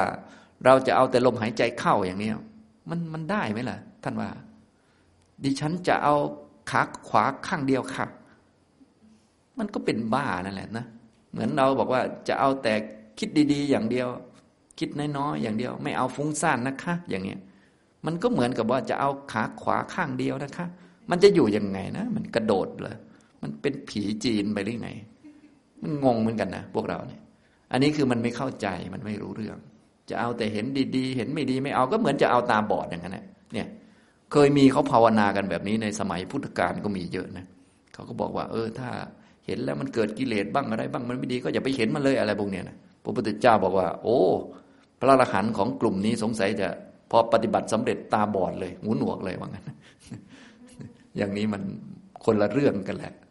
ส่วนพวกเราเนี่ยไม่เป็นอย่างนั้นนะ พวกเราจะต้องรู้จัก อุปาทานขันธ์ทั้งห้าเป็นตัวทุกข์นี่ควรกำหนดรอบรู้ แบบนี้เรียกว่าญาตะปริญญา รู้จักตัวเขานะรู้จักตัว รู้แบบ แยกกาย แยกจิต แยกกาย เวทนาจิตกายก็ธาตุสี่อย่างนี้แยกขันห้าแยกอายตนะก็ได้นี่ ตา หูจมูกลิ้นกายใจนี่รูป เสียงกลิ่นรส สัมผัสเนี่ยก็ทักทายกัน แยกแยะรู้จักเป็นกี่อย่างกี่แบบก็ได้ ตามหลักธรรมที่เราเรียนยิ่งเยอะก็ยิ่งดี ที่จะทำให้เราเข้าใจจริง ๆ ว่าอ๋อนี่คือเรานะ เราเนี่ยมันเป็นสมมุติอ๋อมันรวมรูปเข้ามา รวมเวทนาเข้ามา รวมสัญญาเข้ามา รวมสังขารเข้ามา รวมวิญญาณเข้ามา รวมสุข รวมทุกข์รวมอทุกขมสุขเข้ามา รวมดีรวม ชั่วเข้ามารวมบาปรวมบุญเข้ามา รวมเห็นรวมได้ยินเข้ามา อันนี้แหละเรียกว่าตัวเราเราก็เลยไม่งงไงตัวเราคือแบบนี้เนี่ยพอทักเป็นแล้ว ก็จะได้เริ่มเข้าใจแล้วเนี่ยคือหลักของพวกสติปัฏฐานที่ฝึกปฏิบัติกันวิปัสสนาเนี่ยก็คือแบบนี้ก็คือให้แยกแยะ ที่เขาบอกว่าให้แยกรูปธรรมนามธรรมนะที่เราถ้าเรียนใหม่ๆโอ้โหอะไรงงกันหมดนะ ตอนนี้ทำเป็นกันหรือยังครับเนี่ย แยกรูปแยกนามเนี่ยทำเป็นไหม ต้องทำให้เป็นนะ รูปคือธาตุสีอันไหนดินทักทายกันเส้นผม โอ้แกนี่ดินนะเนี่ยแกเนี่ยอย่างเงี้ยเข้าใจไหมจับจับดูกระดูกนี่ดินไว้อย่างเนี้ยทักทายกันนะนี่คือยาตะเข้าใจไหมครับ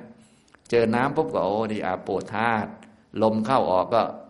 วาโยธาตุอย่างเนี้ยเจอความอบอุ่นในร่างกายร้อนก็เตโชธาตุทักกันรู้จักกันอย่างนี้เจอความสุขก็เวทนาสุขนะตอนนี้ ถึงคิวความสุขเกิด เวทนาทุกความกลัวก็สังขาร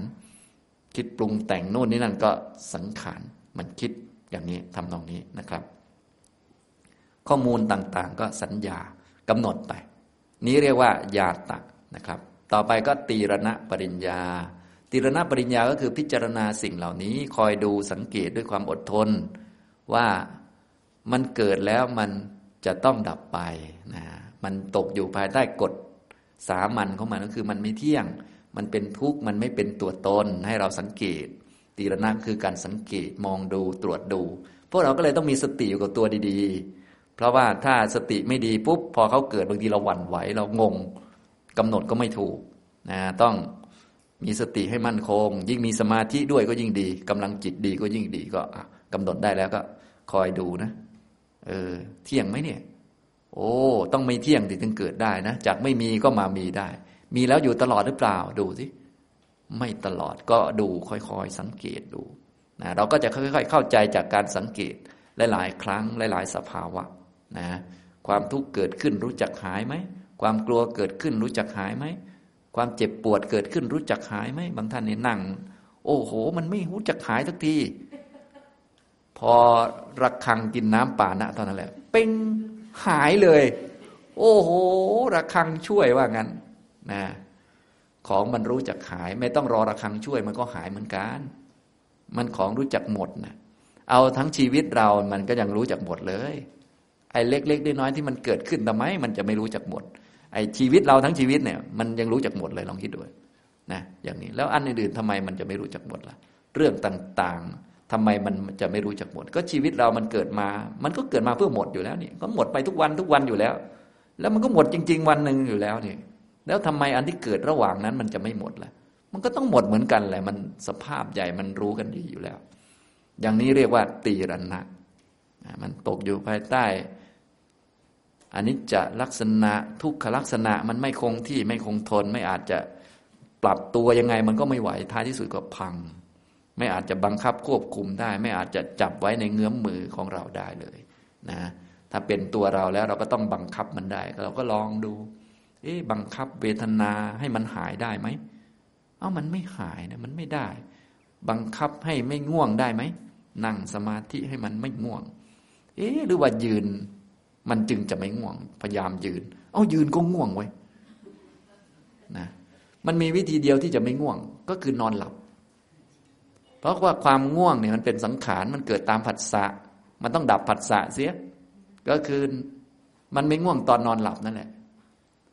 ถ้าตื่นขึ้นมามันก็ต้องง่วงอยู่แล้วเป็นเรื่องธรรมดาเรื่องปกตินะ อย่างนี้ หรือตอนมีสมาธิมันก็ข่มไว้ได้ ตอนวิปัสสนาดีมันก็ไม่เกิด แต่สมาธิมันก็ของไม่เที่ยงมันก็เกิดได้เหมือนเดิม มันก็ได้เท่านี้นะแล้วเราจะเอาอยัางไงอีกพวกเรานี่นะนี่มันเป็นซะอย่างนี้ นี่คือตีรณะ ต่อมาก็ปหานะปริญญาเรียนรู้ทุกไปเรื่อยๆ เพื่อจะได้ทำปริญญาที่สามก็คือปหานะปหานะก็คือละ แต่ไม่ใช่ละทุกละฉันทราคะในทุกละความพอใจและความติดข้องนะความพอใจและความกำหนัดในทุกนะเนี่ยปริญญาที่สาม ยาตะปริญญา ตีรณะปริญญา ปหานะปริญญา ไม่ใช่ไปละทุกแต่ละฉันทราคะในทุกละความพอใจในทุกนะก็ไปดูทุกให้บ่อยๆ จนเห็นว่า เออ ทุกมันไม่น่าไม่ใช่ของที่น่าพอใจเนาะนะก็ชีวิตเราแหละทั้งชีวิตนะมันไม่ใช่ของที่น่าพอใจ ไม่ใช่ว่า เป็นของน่ายินดีอะไร จนกระทั่งไม่ยินดีที่จะมีชีวิตใหม่แล้ว อย่างเนี้ย เรียกว่าละฉันทะระราคะคือความกำหนัดนะความอยากได้ จะเอาอันนั้นจะไม่เอาอันนี้จะเอาแต่สุขจะไม่เอาทุกข์ไปดูบ่อยๆ จนกระทั่งมันละได้ ความอยากจะเอาอันหนึ่งไม่เอาอันหนึ่งนี่มันสร้างปัญหาแก่เรามามากแล้ว จะเอาแต่เข้มแข็งไม่เอากลัวอย่างนี้มันสร้างปัญหาให้เรามามากแล้ว ถ้าจะเอาก็เอาทั้งสองอย่างนั่นแหละ เอาเข้มแข็งด้วย เอากลัวด้วย ถ้าจะเอา ถ้าไม่เอาก็ไม่เอาทั้งสองอย่างนั่นแหละ ให้มันเข้าใจ แต่พวกเราเนี่ยจะเอาแต่เข้มแข็ง กลัวไม่เอานะว่าอย่างนั้นนะอย่างนี้มันเป็นซะอย่างนี้จะเอาแต่ดีไม่ดีไม่เอานะ เอาแต่สงบฟุ้งไม่เอานะ ว่าอย่างนั้นนะเอาแล้วมันจะได้เท่าไหร่จะเอาได้ชาติหนึ่งชาติหน้ามันก็เอาไม่อยู่อยู่ดี มันวุ่นวาย ฉะนั้นให้เราเข้าใจนะนั้นบางคนก็บอกว่าอู้ฉันทำได้นะนี่นะทำได้ตั้งสองวันนะ เขาทำได้เป็นห้าร้อยกับมันยังไม่พ้นเลย พวกเราทำได้แค่สองวันมันจะอะไร เทียบกับห้าร้อยกับเขาไม่รู้กี่นานเท่าไหร่ต้องอายุต้องเยอะนะคนที่เขาไปเป็นพรหมต่าง ๆ เนี่ยที่เราเรียนตามหนังสือเขาทำได้เยอะกว่าเราตั้งมากเขาก็ยังไม่พ้นเลย นะพระพุทธเจ้าท่านทำมาก่อนหมดแหละพวกนี้ท่านบอกว่าโอ้มันไม่ใช่นะเนี่ยแบบเนี้ยท่านก็เลยบอกว่าเออมันไม่ไม่ใช่แล้วไม่ใช่แล้ว ท่านก็เลยเอามรรคแปดมาสอนพวกเราเนี่ยสอนให้เราเข้าใจให้เรารู้เรื่องอย่างนี้ ฉะนั้นสอนให้เราละชันทราคะในสิ่งต่างๆ ไม่ใช่ละทุกทุกนั้นจึงไม่ใช่ของควรละนะ ต้องฝึกจนกระทั่ง เข้าใจว่าจะละตัวไหน คือละความพอใจในทุกถ้ายังพอใจในสุขอยู่ก็คือพอใจในทุกด้วยนะพอใจในลมหายใจเข้าก็แสดงว่าพอใจในลมหายใจออกด้วย ต้องไปดูจนกระทั่งเห็นว่าเออมันไม่ใช่ของที่จะต้องน่าพอใจอะไรนะ พวกนี้นะ ไม่ใช่ของที่ควรกำหนัดอะไรนะนะเป็นของที่เกิดตามเงื่อนไขตามปัจจัย ต่อไปเราก็จะได้ปฏิบัติถูกต้อง สิ่งใดมีประโยชน์ก็นำมาใช้ ใช้ตามวัตถุประสงค์มัน ไม่ใช่ตามความพอใจ นี่คือเรื่องของทุกขสัตว์นะอริยสัจข้อที่หนึ่งนะครับ ทุกท่านก็อย่าลืมฝึกปฏิบัติกัน สัจจะข้อที่หนึ่งนี้สำคัญที่สุด เนื่องจากว่าเป็นเรื่องที่เรา เริ่มต้นปฏิบัติเนี่ยจะเห็นตัวนี้ก่อนนะคำว่าสำคัญที่สุดหมายถึงสำคัญสำหรับพวกเรานะนักปฏิบัติตั้งแต่ต้น ถ้าทำอันนี้ผิดตั้งแต่ต้นแล้วก็ พอต้นมันผิดมันก็อันหลังๆ มันก็ผิดไปหมดเลยนะฉะนั้นทุกนี่ทุกท่านต้องรู้จักก่อน และทำกิจต่อทุกให้ถูกนะต้องฝึกตัวเองแน่นอนว่ามันเปลี่ยนมุมมองในจิตของเรานี่มันยากอยู่ แต่ค่อยๆหัดนะค่อยๆหัด ทุกไม่ใช่สิ่งที่ต้องหนี ไม่ใช่สิ่งที่ต้องละ แต่เป็นสิ่งที่ต้องกำหนดรอบรู้ รู้ว่ายังไงก็ต้องทุกทุกยังไงก็ต้องมี ตายยังไงก็ต้องมี เจ็บปวดยังไงก็ต้องมี กลัวก็ต้องมี เสื่อมอะไรก็ต้องมี ถ้ายังต้องเกิดอยู่ ยังต้องเป็นอย่างนี้เสมอ ไม่เป็นอย่างอื่นนะจนกระทั่งเรื่องเล็กๆน้อยๆที่เป็นอุปทานขันห้าต้องมากินมาดื่มมานอน ตราบที่ยังต้องเกิดอยู่ ก็ต้องมากินมาดื่มมานอน เหมือนเดิมทุกประการ ไม่ใช่ชาตินี้ ชาติเดียวนะที่ทำอย่างนี้ ชาติก่อนๆก็ทำอย่างนี้นะชาติก่อนก่อนหน้านู้นก็ทำแบบนี้วนไปวนมาอย่างนี้ สลับกันไปมา อันนี้คือธรรมชาติของทุกข์เป็นสิ่งที่ควรกำหนดรอบรู้ด้วยยาตะปริญญา ตีรณะปริญญา ปหานะปริญญานะครับ และทุกนี้มันก็มาจากเหตุนะเหตุของทุกข์ก็คือตัณหานะครับ เราก็ไปท่องนะเหตุให้เกิด ทุกเหตุแห่งทุกเหตุให้เกิดทุกตามแบบอริยสัจก็คือ ตัณหายายังตัณหา ตัณหาอันใดที่มีลักษณะโปโนภวิกาที่เป็นตัวก่อให้เกิดในภพใหม่ นันทิราคะสหคตา ที่ทำให้เกิดความยินดีแล้วก็ความกำหนัด ตัตระตัตราพินันที่ดีที่ทำให้ยินดีอย่างยิ่งใน อารมณ์นั้น ๆ ในภพในภูมินั้นๆที่พวกเรายินดีในชีวิตมนุษย์ ยินดีในอาหาร ยินดีในการกินการนอน ยินดีในความดีในอะไรต่อมีอะไรในสมาธิต่าง ๆ เนี่ยก็คือตัณหาทั้งนั้นแหละ เขาทำให้เกิดความยินดี ถ้าไม่มีตัณหาจะยินดีในสิ่งเหล่านี้ไหมไม่หรอกนะก็ความยินดีในสิ่งเหล่านี้แหละ จะทำให้เราเกิดใหม่ เราจะได้รู้จัก ซึ่งตอนนี้พวกเราก็มีอยู่เพียบเลยเห็นไหม นะถ้ามีอยู่เพียบก็เกิดอีกเพียบเลยอันนี้ทำนองนี้นะฉะนั้นเราก็ต้องค่อย ๆ ฝึกกันไปนะนั้นตัณหาก็เป็นสัจธรรม ก็คือของต้องมีอยู่นะเราจึงไม่ต้องหยุดอยากให้มันอยากไปอย่างเดิมนั่นแหละ เพราะมันยังไม่หมด คนจะหมดอยากอยากไม่เกิดมีคนเดียว คือพระอรหันต์ส่วนพวกเราก็ต้องมีอยู่ เป็นเรื่องธรรมดา ไม่ต้องพยายามหยุดอยากมันอยากอยู่แล้ว มันมีตัณหาอยู่แล้ว มันติดอยู่แล้ว มันเพลินอยู่แล้ว เป็นเรื่องธรรมชาติ เพราะมันเป็นสัจจะข้อที่สองคำว่าสัจจะหมายถึง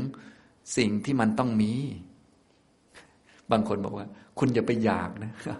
ไม่อยากได้มันเป็นสัจจะข้อที่สองนะ มันต้องมีไอไอ้พยายามจะไม่อยากก็คืออยากนั่นแหละ เป็นอยากอีกชนิดหนึ่ง อยากจะไม่อยาก อยากจะเข้าใจ อยากจะไม่ลืม อยากสงบ อยากจะไม่อยากมันก็อันเดียวกันนะพอเข้าใจไหมครับ สรุปแล้วความอยากมันก็เป็นของต้องมี เป็นของมีธรรมชาติธรรมดา เหมือนทุกนั่นเองแต่กิจต่อมันคนละอย่างกันเท่านั้นแหละ เราก็ต้องรู้จักต่อไปนะฮะอย่างนี้ฉะนั้นตัณหาเนี่ยก็เป็นของที่มีได้เกิดได้ เป็นเรื่องธรรมดา เป็นเรื่องธรรมชาติเช่นเดียวกัน เป็นเรื่องสัจจะข้อที่สอง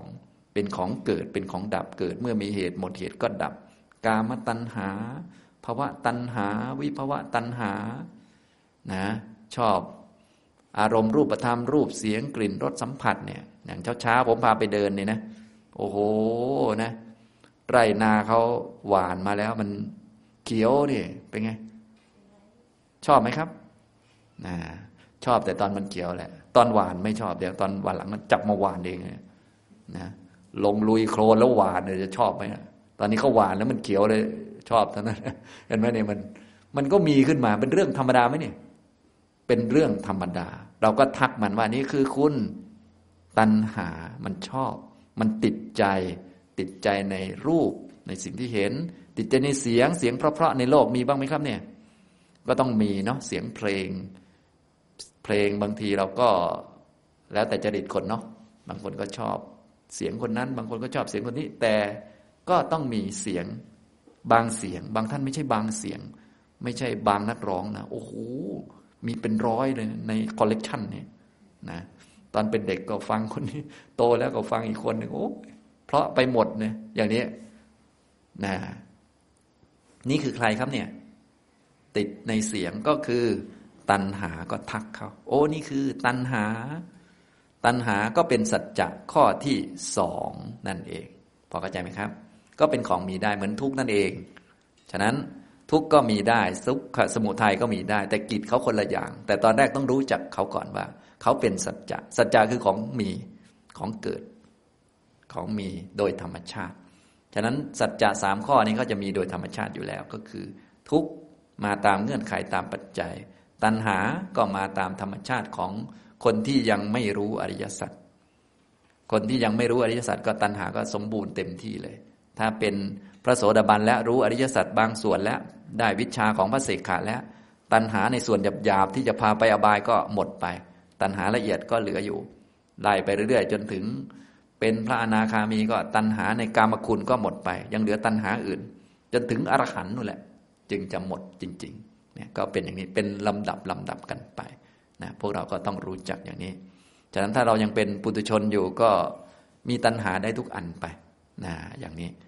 เราก็ต้องรู้จักว่า เออ มันเป็นของเกิดได้มีได้ แต่ไม่ใช่ให้เราไปทำตามอะไรมัน แต่รู้จักมันก่อนทักมันก่อน ว่าโอ้นี่คือความอยากนะกามตัณหาติดใจในกามคุณรูปเสียงกลิ่นรสสัมผัสที่ดี ๆ ติดใจกันทุกคนแหละ ที่นอนนุ่มๆใครก็ติดใจ ก็ทักมันว่า ติดใจไม่ใช่ที่นอนนะ ติดใจที่นอนก็คือตัณหานะอ่าอย่างนี้ตัณหานี่เป็นทุกขสมุทัยฉันเกิดมานานก็เพราะติดที่นอนนี่แหละนะติดที่นอนชาติที่แล้ว ได้มานอนชาตินี้ ที่นอนชาติที่แล้วไม่ได้กระโดดมาด้วยนะ มาหาเอาท่านนี้แหละ ใครเราเป็นคนพายฉันมานอนใหม่เนี่ย ก็แกนี่แหละ คุณตัณหานี่แหละนะอย่างนี้ทำนองนี้นะติดอาหารเอ่ยอะไรเอ่ยนี่แหละ อาหารของชาติที่แล้วไม่รู้เราไปเป็นเทวดาหรืออะไรก็ไม่รู้เนาะ เราสมมุติกันเช่นว่า สมมติชาติที่แล้วเราเป็นเทวดาก็กินอาหารทิพย์เนาะข้าวต้มทิพย์นะอย่างนี้กินข้าวทิพย์นะกินข้าวต้มทิพย์อาหารทิพย์มาชาตินี้ด้วยแรงของตันหาที่ติดอยู่แล้วมาเป็นคนแล้วตอนนี้นะมากินข้าวต้มแบบคน กินอาหารคนนะเนี่ยเป็นอย่างนี้ นี่แหละคือการมตัณหา ต่อไปก็ภาวะตัณหาติดในภาวะอันใดอันหนึ่ง ไม่อยากให้ภาวะอย่างนี้มันหมดไป เช่น ภาวะมนุษย์นี่มันดีไหมครับ มันก็ดีนะ ภาวะที่จิตมันสงบมันดี ภาวะที่อยู่อย่างเรามาในคอร์สเนี่ยเขาปิดนู่นนี่นั่นให้เราเนี่ย มันไม่มีใครมากวน หรือภาวะที่เราปิดโทรศัพท์ แล้วไม่มีใครโทรเข้ามาเนี่ย ไม่มีใครมาทวงงาน ภาวะนี้เราชอบไหมครับ เนี่ย ภาวะตัณหาเนี่ยเนี่ยเราก็ทักมันว่าอ๋อภาวะเนี่ย ใคร ๆ ก็ต้องมีรวมทั้งเราด้วยเนาะภาวะแบบนี้ภาวะที่ไม่มีใครทวงงานเนี่ย เราก็ชอบนะมันเป็นภาวะตัณหา ภาวะที่สุข ภาวะที่นิ่ง ภาวะชีวิตแบบนี้ต้องการให้มันเที่ยงให้มันมั่นคงยั่งยืนเนี่ยติดในสมาธิในฌานต่างๆ มีหมดแหละ เรามีอะไรเราก็ติดอันนั้น เรามีชีวิตมนุษย์ก็ติดมนุษย์ ก็เรื่องธรรมดามีฌานก็ติดฌานคนไม่ติดก็มีท่านเดียวคือพระอรหันต์ ฉะนั้นพวกเราก็ไม่ต้องกังวลอะไร ถ้ามันจะติดข้องโน่นนี่นั่น เพียงแต่ว่าอย่าไปทำตามมันเฉยๆแต่ติดมันติดอยู่แล้วแหละ ติดที่นอนยังไงก็ต้องติดอยู่แล้ว นอนเมื่อไหร่ก็รู้สึกเพลิดเพลินอยู่แล้ว แต่ว่าอย่าไปนอนเยอะเท่านั้นเอง เพราะนอนเยอะมันก็เสียเวลาใช่ไหมแต่ติดยังไงมันต้องมีอยู่แล้ว ติดเสียงเพลงยังไงก็ต้องมี แต่อย่าไปฟังมาก มันจะฟุ้งซ่าน ติดโทรศัพท์ยังไงมันติดอยู่แล้ว ไปคุ้นอะไรมันก็ติดอันนั้นแหละ แต่อย่าเล่นบ่อย นิ้วมันจะล็อกนะมันต้องรู้โทษของมันด้วยคนเรามันต้องฉลาดแต่ติดมันมีอยู่แล้ว ก็ดิฉันติดนะเอาก็ก็รู้อยู่มันติดทุกคนนั่นแหละแต่จะไปทำตามมันทำไมเล่าก็รู้อยู่ว่าติด มันมันจะลงแดงกะมันไม่ตายหรอกนะ ให้มันตายไปก็ดีสิตัณหาเนี่ยมันไม่ตายมันไม่ได้ตายด้วย อะไรพวกนี้มันตายด้วยมรรคแปดนู่นน่ะ มันตายด้วยอรหันตมรรคนู่นมันไม่ได้ง่ายแบบนั้นหรอก มันจะลงแดงตายทำไมล่ะ ให้ให้มันลงแดงตายสิมันดี มันจะได้ตายตายไปทั้งหมดหมดไป นะ อย่างนี้ทำนองนี้ อันนี้ตัณหานี่กามตัณหาภาวะตัณหา วิภาวะตัณหาเนี่ยภาวะที่มันไม่มีไม่มี อันนี้ไม่มีอันโน้นไม่มีโรค ไม่มีภัยอะไรมาเนี่ยเราก็ชอบนะภาวะไม่มีอันนี้ ภาวะไม่มีคนที่เราไม่ชอบขี้หน้าอย่างตอนนี้ พวกเรามาปฏิบัติด้วยกันเนี่ย เราก็มีแต่คนที่ชอบชอบ แต่บางทีก็มีคนที่เราไม่ชอบโผล่มาด้วยนะ ในในคอร์สเดียวกันเนี่ยแค่ยี่สิบแปดคนก็ยังมีไอ้นิ่งนี่มาเนี่ยถ้ากากระบาดหัวมันไปสักคนหนึ่งโอ้เราจะมีความสุขมากเลยนะชาตินี้นะเนี่ยขนาดนั้นนะมันคิดกันขนาดนั้น อันนี้ก็คือติดเหมือนกันนะติดภาวะที่มันไม่มี ไม่มีไอ้นี้ไม่มีนู่น ไม่มีนั่นไม่มีนี่ มันเป็นทุกคน มันไม่ใช่เราคนเดียว มันเป็นทั้งโลกแหละ เป็นธรรมชาติ ซึ่งจะละได้โดยมรรคนะ แต่เรารู้ก่อนทักก่อนเลย เป็นสัจจะนะ เป็นของต้องมีเลย ฉะนั้นตัณหาเนี่ยเป็นของต้องมี เหมือนทุกเลย เป็นของธรรมชาติ แต่ทุกควรกำหนดรอบรู้ สมุทัยนี่เป็นของควรละ เป็นปหาตับบัง ควรละ วิธีละสมุทัยเขาละด้วยห้าแบบด้วยกัน ละแบบไหนได้บ้างหนึ่งละด้วยสมาธิ นะต้องมาฝึกสติสัมปชัญญะให้เยอะๆพวกเราก็เลยต้องมาทำเห็นไหมเนี่ยมาฝึก ตอนมีสติดีสมาธิดี ตัณหาก็ไม่มี แต่ว่าสมาธิมีข้อจำกัด เดี๋ยวมันมันหมดมันก็มาใหม่นะฮะอย่างนี้ถ้าบางทีมีสมาธิอ้าวไม่ติดกรรมคุณ แต่ติดสมาธิแทนอ้าวเลย สรุปก็พอๆเดิมนะฉะนั้นมันละได้อันหนึ่งมันก็ติดอันหนึ่งละได้ชั่วคราวเดี๋ยวมันหมดมันก็มาใหม่ มันเรื่องข้อจำกัด อย่างนี้พอเข้าใจไหม เราก็ต้องรู้จักอ่าโอเค พากันทำสมาธินะ แล้วรู้จักข้อจำกัดของสมาธิด้วยนะครับทำสมาธิน่ะดีแล้ว มันจะได้ไม่ติดกามคุณ ติดกามคุณมันเหนื่อยมันเยอะมันเรื่องมาก ถ้าติดสมาธิเรื่องมันไม่ค่อยเยอะ ไม่ต้องใช้สตางค์มากก็นั่งดูลมหายใจก็ไม่เสียสักบาทโดยซ้ำไป แต่ถ้าไปเที่ยวมีความสุข ไปกินมีความสุขโอ้โหไหนจะต้องมาเบิร์นไขมันทิ้ง ไหนจะ โอ้โหมันมันเหนื่อย แต่ถ้าติดนั่งสมาธิมันก็ดีกว่าเนาะ เพราะยังไงมันติดอยู่แล้วแหละนะอันนี้ก็แถมดีด้วยสมาธิเอามาฝึกปัญญาเจริญมรรคต่อไปได้ อย่างนี้เป็นต้นนะ แต่จะไม่ติดนี่ไม่มีมันเรื่องธรรมชาติ ให้เรารู้จักข้อจำกัด อันที่หนึ่งคือละด้วยสมาธิ อันที่สองคือละด้วยวิปัสสนาเนี่ยอย่าลืมวิปัสสนากันเก่งๆทำสติเยอะๆสมาธิมาก ๆ พอตัณหามาปั๊บก็ทักเลย โอ้นี่ตัณหาเขาก็ดับบุบไปเลย เคยทำได้ไหมเนี่ย ไม่ได้ มีแต่ว่าตัณหาดับได้ด้วยการกิน อยากกิน ต้องได้กินก่อนจึงดับ โอ้อย่างนี้ไม่ได้ไม่ได้ทักมัน แบบนี้ไม่ได้วิปัสสนานะ ตัณหานี่ไม่ต้องกินมันก็ดับนะ อยากกินไม่ต้องกินก็ได้ พอมันอยากขึ้นมาปุ๊บทักตัณหามาแล้ว ไม่เที่ยงนี่วิปัสสนานะก็ละได้เหมือนกัน แต่ละได้แบบตะทางคะเป็นครั้งเป็นครั้งไป ตามที่มีวิปัสสนา แต่ว่าก็มีข้อจำกัดอีกก็คือวิปัสสนาก็ทำไม่ได้ตลอดเช่นกัน ก็เป็นเรื่องปกติอีกแล้วนะต่อไปก็ละแบบที่สามคือละได้โดยมรรคนะอันนี้ก็ตามลำดับของมรรคว่าละตัณหาได้ชั้นไหน ถ้าเป็นโสดาปฏิมรรคก็ละตัณหาที่เกิดผสมกับพวกทิฏฐิที่มันจะนำไปอบาย อันนี้ก็เรียกว่าแค่นี้ก็รู้แล้วนะก็คือ ถึงจะมีความอยากต้องการอยู่ แต่มันทำทุจริตไม่เป็น มันไปทำอะไรผิดผิดไม่เป็นปิดอบายได้ก็ยังเกิดอยู่ก็ยังเกิดในภูมิชั้นสูง แล้วก็ใกล้ต่อการบรรลุอรหันต์ต่อไป อันนี้ก็โสดาปฏิมักก็ละตัณหาที่จะนำไปอบายได้ สกทาคามิมักอนาคามิมักอนาคามิมักก็ละตัณหาประเภทที่ติด รูปสวยๆเสียงเพราะๆกลิ่นหอมๆรสอาหารอร่อยที่นอนสะดวกสบายพวกนี้ออกไป เหลือแต่รูปละเอียดต่าง ๆ เหลือแต่ติดสมาธิหรือแต่ติดคุณงามความดีต่าง ๆ ก็ไม่เป็นไร จนถึงอรหันตมรรคเนี่ยละได้หมดเลยพอเข้าใจไหมครับฉะนั้นละได้มรรคนี้ด้วยมรรคนี้จะเด็ดขาดที่สุดก็คือถ้ามรรคละขั้นไหนได้เรียบร้อยแล้ว ไม่ขั้นนั้นจะไม่มาอีกต่อไป ถ้าเป็นสมาธิก็จะละได้ตอนมีสมาธิ เขาเลยเรียกว่าข่มไว้ จริง ๆ ไม่ได้ไปข่มใครหรอกกำลังสมาธิมันเยอะ พวกนั้นก็ไม่ได้ช่อง นะวิปัสสนาก็ละได้ด้วยปัญญาความรู้ ปัญญามันก็เหมือน มีดฟันชั่วมันขึ้นมาปุ๊บฟันคอขาดเลย แต่มันมาใหม่ได้ ก็ฟันใหม่ แต่ว่ามีดบางที มีดทื่อก็มีนะ ฟันอยู่นะอยากอยู่เหมือนกัน ก็ฟันอยู่ มีดบิน ไม่ไหวกินดีกว่าบางคนก็พิจารณาเกือบตาย ไม่ดับเลยความอยากก็อยากอยู่นั่นแหละนะ บางคนเนี่ยโอ้โหอยากได้สินค้าชนิดนี้ เดินจงกรมตั้งยี่สิบรอบ ไม่หายพอไปซื้อเท่านั้นแหละหายเลยแสดงว่ามีดทื่อมากเลยนะก็มีอยู่มีดนะแต่ฟันไม่ขาดดังนั้นบางคนเขามีดมีดคมเขาก็ฟันติ๊บเดียวก็ขาดได้นะฉะนั้นก็อย่าไปจริงจังมากมันมันได้เท่านั้นแหละ ถ้าจะเอาแบบเด็ดขาดไม่มาเลยต้องด้วยมัก ถึงแม้คราวนี้มันจะขาดนะ ปัญญามันจะดีแต่ว่ามันไม่ได้ดีเสมอไปหรอก เหมือนสมาธิตอนนี้มันเข้าได้ก็ไม่ใช่เข้าได้เสมอไปหรอกต้องรู้จักข้อจำกัดของสิ่งต่างๆ อันนี้ก็คือตัณหานี้เป็นของที่ควรละต้องละ แต่ละได้ด้วยห้าวิธีนี้ละได้หนึ่งด้วยสมาธิสองวิปัสสนาสามมรรคสี่ผลเป็นระดับอริยะ แล้วก็ละเป็นชั้นเป็นชั้นไป แล้วก็นิพพานนะฉะนั้นสูงสุดเนี่ยมันจะถึงอันสุดท้ายนั่นแหละ คือถึงนิพพานจึงขาดทั้งหมดเลย นะอย่างนี้พระอรหันต์จิตของท่านนี่อยู่กับนิพพานตลอดไม่มีอะไรเลยนะก็เรียกว่า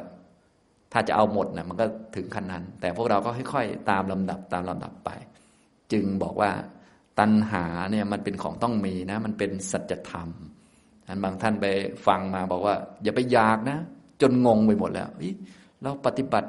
ด้วยความอยากแล้วจะหมดอยากได้ยังไง งง จริงๆมันเป็นสัจจะนะ มันต้องมี และเป็นของควรละละได้ด้วยห้าแบบนั่นนะเราก็เข้าใจไปตามลำดับลำดับไป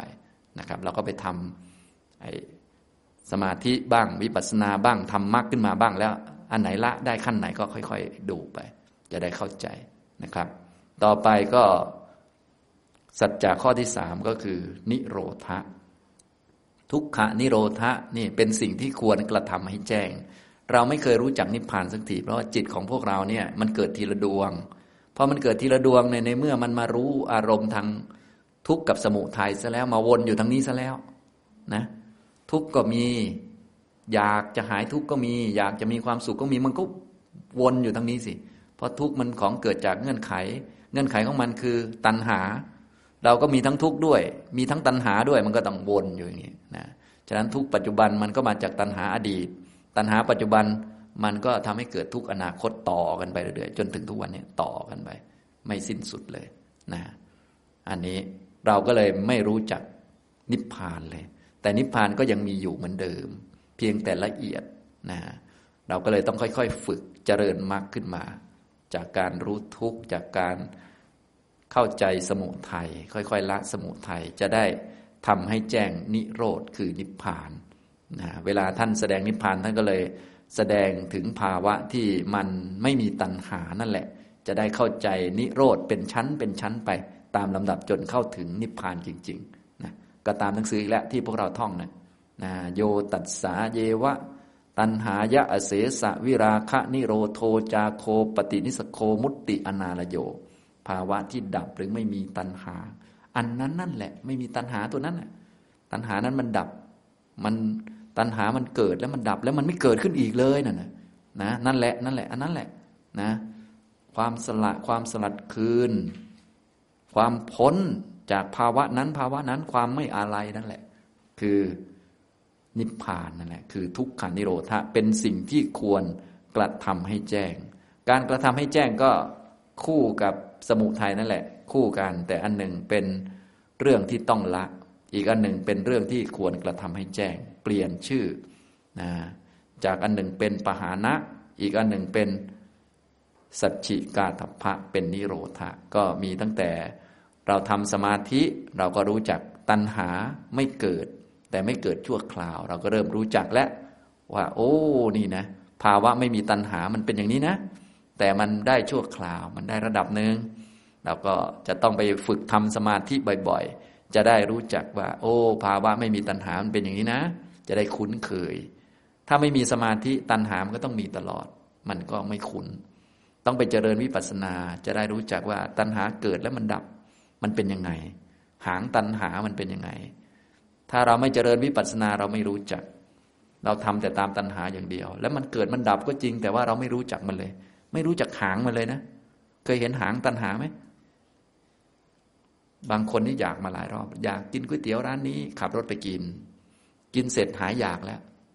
เห็นหางมันไหมครับ ไม่เห็นอิ่ม อิ่มอย่างเดียว ไม่เห็นหางมันเลย วิธีจะเห็นหางหรือเห็นความดับของมันต้องเจริญวิปัสสนา จึงจะเห็นตัณหาเกิดแล้วมันก็ดับนี่ความดับของตัณหาก็มีเหมือนกันนะ ต้องเจริญวิปัสสนาจึงจะรู้จักนะแล้วเวลาตัณหานี้มันดับ มันไม่ใช่ตัณหาใหม่มันเกิดเลยนะ มันจะมีช่วงที่ไม่มีตัณหาอยู่พักหนึ่ง แล้วตัณหาใหม่ค่อยเกิดมาตามผัสสะอีกทีหนึ่งเกิดแล้วดับไหมดับอีกแล้ว แล้วจะมีช่วงที่ตัณหาไม่เกิดอีกโอ้เราก็จะได้เข้าใจ ฉะนั้นพอวิปัสสนาเป็นเราก็จะเริ่มเข้าใจว่า โอ้ตัณหามันเกิดได้แล้วมันก็ดับได้นะฉะนั้นเราก็มีวิธีแทรกก็คือทำมรรคขึ้นมาตอนนั้นแหละ ตอนที่ตัณหามันดับ แล้วทำมรรคขึ้นมาแทนที่ตัณหามันก็จะไม่เกิดอีกเลยได้ นี่เราก็จะทำให้แจ้งนิพพานด้วยวิธีของมรรคอย่างนี้ ฉะนั้นนิโรธคือนิพพานก็มีอยู่ตลอด แต่มันก็ยาก เพราะมันเป็นของละเอียดนะฮะอย่าว่าแต่นิพพานเลยบางคนเนี่ย แค่แยกรูปแยกนามเนี่ยนะรูปประธรรมนามธรรมก็มีมาตั้งนาน แล้วแบกรูปประธรรมกันห้าเดินไปเดินมาอยู่ เพิ่งมาแยกได้ ขนาดทุกว่าง่ายกว่าเขาแล้ว เพิ่งรู้นะตัณหาก็มีมาตั้งนานแล้วเพิ่งรู้ว่าเป็นทุกขสมุทัยนิพพานก็มีมาตั้งนานเหมือนกันนะ แต่มันละเอียดกว่าอันนี้จะต้องรู้จักทุกให้มันชัดๆ จนกระทั่งเข้าใจว่า โอ้ จะต้องละฉันทราคะในทุกนะ ตัณหาก็ต้องฝึกว่าเป็นของควรละด้วยสมาธิบ้างด้วยวิปัสสนาบ้างด้วยมรรคบ้าง จึงจะเริ่มรู้จักนิโรธละนะทำให้แจ้งด้วยแบบทำสมาธิมันได้แบบหนึ่งนะ วิปัสสนามันได้แบบหนึ่งนะช่วงตัณหาไม่เกิดเนี่ยมันเป็นอย่างนี้นะทำไมอะตัณหามันไม่ได้มีตลอดนะ ถ้าเป็นแบบ คนรุ่นใหม่ก็เหมือนสัญชาตญาณมันมีตลอดอะไรพวกนี้พวกนี้เขาเป็นพวกสัสตทิฏฐินะส่วนพวกเรานี่มันไม่ได้มีตลอด ตัณหานี้มันมีตอนผัสสะเป็นครั้งครั้งเท่านั้นเองนะมันเกิดแล้วมันดับไหมเกิดแล้วดับ พอมันดับแล้วก็จะมีช่วงที่มันไม่เกิดอยู่พักหนึ่งนานเลยทีเดียว แล้วมีผัสสะมันค่อยเกิดขึ้นมาใหม่ แล้วมันก็ดับอีกนะฉะนั้นถ้าวิปัสสนาเป็นเขาก็จะรู้จักตรงนี้ และต่อไปแบบที่สามก็ด้วยมรรคนี่นี่ที่พวกเรามาเจริญเนี่ยเราต้องการทำให้แจ้งด้วยมรรคมรรคนี้มีนิพพานเป็นอารมณ์จริงเลยนะอย่างนี้ ฉะนั้นพอมีนิพพานเป็นอารมณ์จริง ตัณหาชนิดที่มรรคระดับนั้นๆละได้เรียบร้อยแล้วก็จะไม่เกิดอีกเลยนะอย่างเช่น โสดาปฏิมรรคพวกเราเอาโสดาปฏิมรรคก่อน เอาตัณหาประเภทที่มีทิฏฐิผสมโรงเข้ามาด้วยเนี่ยออกไปก่อน นะตัณหาประเภทที่ไม่มีทิฏฐิผสมโรงก็มี ตัณหาแบบถ้าคนไหนเขาเรียนอภิธรรมมาก็จะบอก โลภะมูลจิตทิฏฐิกตะวิปยุตเขาว่าเงี้ยก็คือ มันไม่มีทิฏฐิผสมโรงเข้ามาด้วย พวกนี้ตัณหาพวกนี้มันจะไม่แรงเช่นเราติดอาหารติดอะไรต่อมีอะไร ติดหนังละคร พวกนี้มันไม่แรง มันไม่พอที่จะทำทุจริตไม่พอที่จะทำความชั่วต่างๆ แต่ถ้าเป็น ตัณหาที่ผสมโรงกับทิฏฐิ มีเราเป็นผู้รับผลประโยชน์ขึ้นมา มีของเราด้วยคือ ตัณหามีเราที่เป็นเจ้าของจริง ๆ ด้วย โอ้โห เราผู้รับผลประโยชน์ อันพวกนี้มันแรงนะโสดาปฏิมาก็จะละตัณหาพวกนี้นะอย่างนี้ทำนองนี้ ก็จะทำให้แจ้งภาวะไม่มีตัณหาทำให้แจ้งนิพพาน มีนิพพานเป็นอารมณ์แล้วก็ผลแล้วก็นิพพาน นิโรธก็เลยมีห้าเหมือนกัน ตามชื่อเลยนะท่านที่เรียนตามหนังสือก็จะมีชื่อ ปหานะในเรื่องของสมุทัยก็มีห้าถ้าพูดเป็นชื่อท่านใดฟังไม่ทันก็ไปหาเพิ่มในหนังสือทั่วไปก็จะมีสมาธิเขาเรียกว่า วิขำพนะปะหาร วิปัสสนาเรียกว่าตะทังคปะหารมรรคเรียกว่า สมุตเฉทประหาร ผลเรียกว่า ปฏิบัติสัตธิประหาร นิพพานเรียกว่า นิสรณะประหารออกไปเลย ถ้าเป็นนิโรธก็แบ่งเป็นห้าเหมือนกัน ชื่อเดียวกันเลย แต่เปลี่ยนชื่อเป็นสมาธิคือวิขำพนะนิโรธนะตัณหาไม่เกิด เพราะสมาธิมีอยู่ แล้วก็วิปัสสนาก็ตัดทางคะนิโรธ เพราะตัณหามันเกิดแล้วมันดับ จะมีช่วงไม่มีตัณหาด้วยนะเห็นความดับของตัณหา เห็นหางตัณหาเลยดับ ปุ๊บไปเลย นะแล้วก็มรรคก็เป็นสมุตเฉทนิโรธ ผลเป็นปฏิบัติสัตธินิโรธ สงบระงับแล้ว แล้วก็นิพพานก็เป็นนิสรณะนิโรธ อย่างนี้นะครับนะซึ่งการจะทำกิจต่อสัจจะทั้งสามข้อที่มันมีอยู่ได้อย่างสมบูรณ์ อย่างที่ผมพูดมาทั้งหมดเนี่ยมันมีวิธีเดียว ก็คืออันสุดท้ายเนี่ยที่เรามาปฏิบัติ นะเรามาทำอันสุดท้ายนี่แหละ มาเจริญมรรคขึ้นมาเพื่อที่ได้กำหนดรู้ทุกได้ ถ้าเราไม่เจริญมรรคเนี่ยจะกำหนดรู้ทุกไม่ถูกนะต้องเจริญมรรคต้องเจริญสัมมาทิฏฐิขึ้นมา จนสัมมาทิฏฐิสมบูรณ์มันก็จะทำตอบสัจจะแต่ละข้อได้ถูกต้องแล้ว ต่อไปก็เหลือแต่ทำกิจให้มันสมบูรณ์ต่อไปเนี่ยอย่างนี้ ฉะนั้นข้อสุดท้ายก็เลยเป็นมรรคสัตว์หรือว่าทุกขานิโรธคามินีปฏิปทาอริยสัจคือ มรรคมีองค์แปดเป็นสิ่งที่ควรทำให้เกิดขึ้น เกิดขึ้นสี่ครั้ง อันนี้สี่ครั้ง เป็นโสดาปฏิมรรคเนี่ยที่พวกเราเนี่ยเน้นกันที่ผมบอกว่า พวกเราเน้นโสดาปฏิมรรคนะแต่บางท่านบอกว่า น้อยไปอาจารย์ดิฉันเนี่ยหนูเนี่ยต้องอรหันเลยโอ้ดีสาธุเลยดีดีดีไปเลยนะบวชเป็นแม่ชีเป็นอะไร คือได้เยอะยิ่งดี แต่นี่คือผมพูดในทำนองให้ปลอดภัยไว้ก่อน ของผมนี่บางทีเผื่อหลายชั้นนะคือบางทีเผื่อไม่ได้ด้วยนะเผื่อไม่ได้ ต้องอยู่กับพระไว้ก่อนเนี่ยต้องบังคับด้วยนะ เพราะบางคนโอ้โหแบบมันไม่ไหวจริง ๆ ก็ต้องยอมรับสภาพไป ก็เอาท่านทั้งนั้น อยู่กับพระไว้ก่อน ฉะนั้นป้องกันไว้หลายชั้นนะวิธีผมเนี่ย ป้องกันไว้ก็คือ ถ้าไม่รอดก็อยู่กับพระไว้ก่อนนะยังไม่ต้องไปรีบ ทำสมาธิทำอะไรที่อะไร เพราะคุณยังไม่รอดคุณอยู่กับพระไปก่อน พออยู่กับพระแล้วต่อมาก็มาฝึกให้เป็น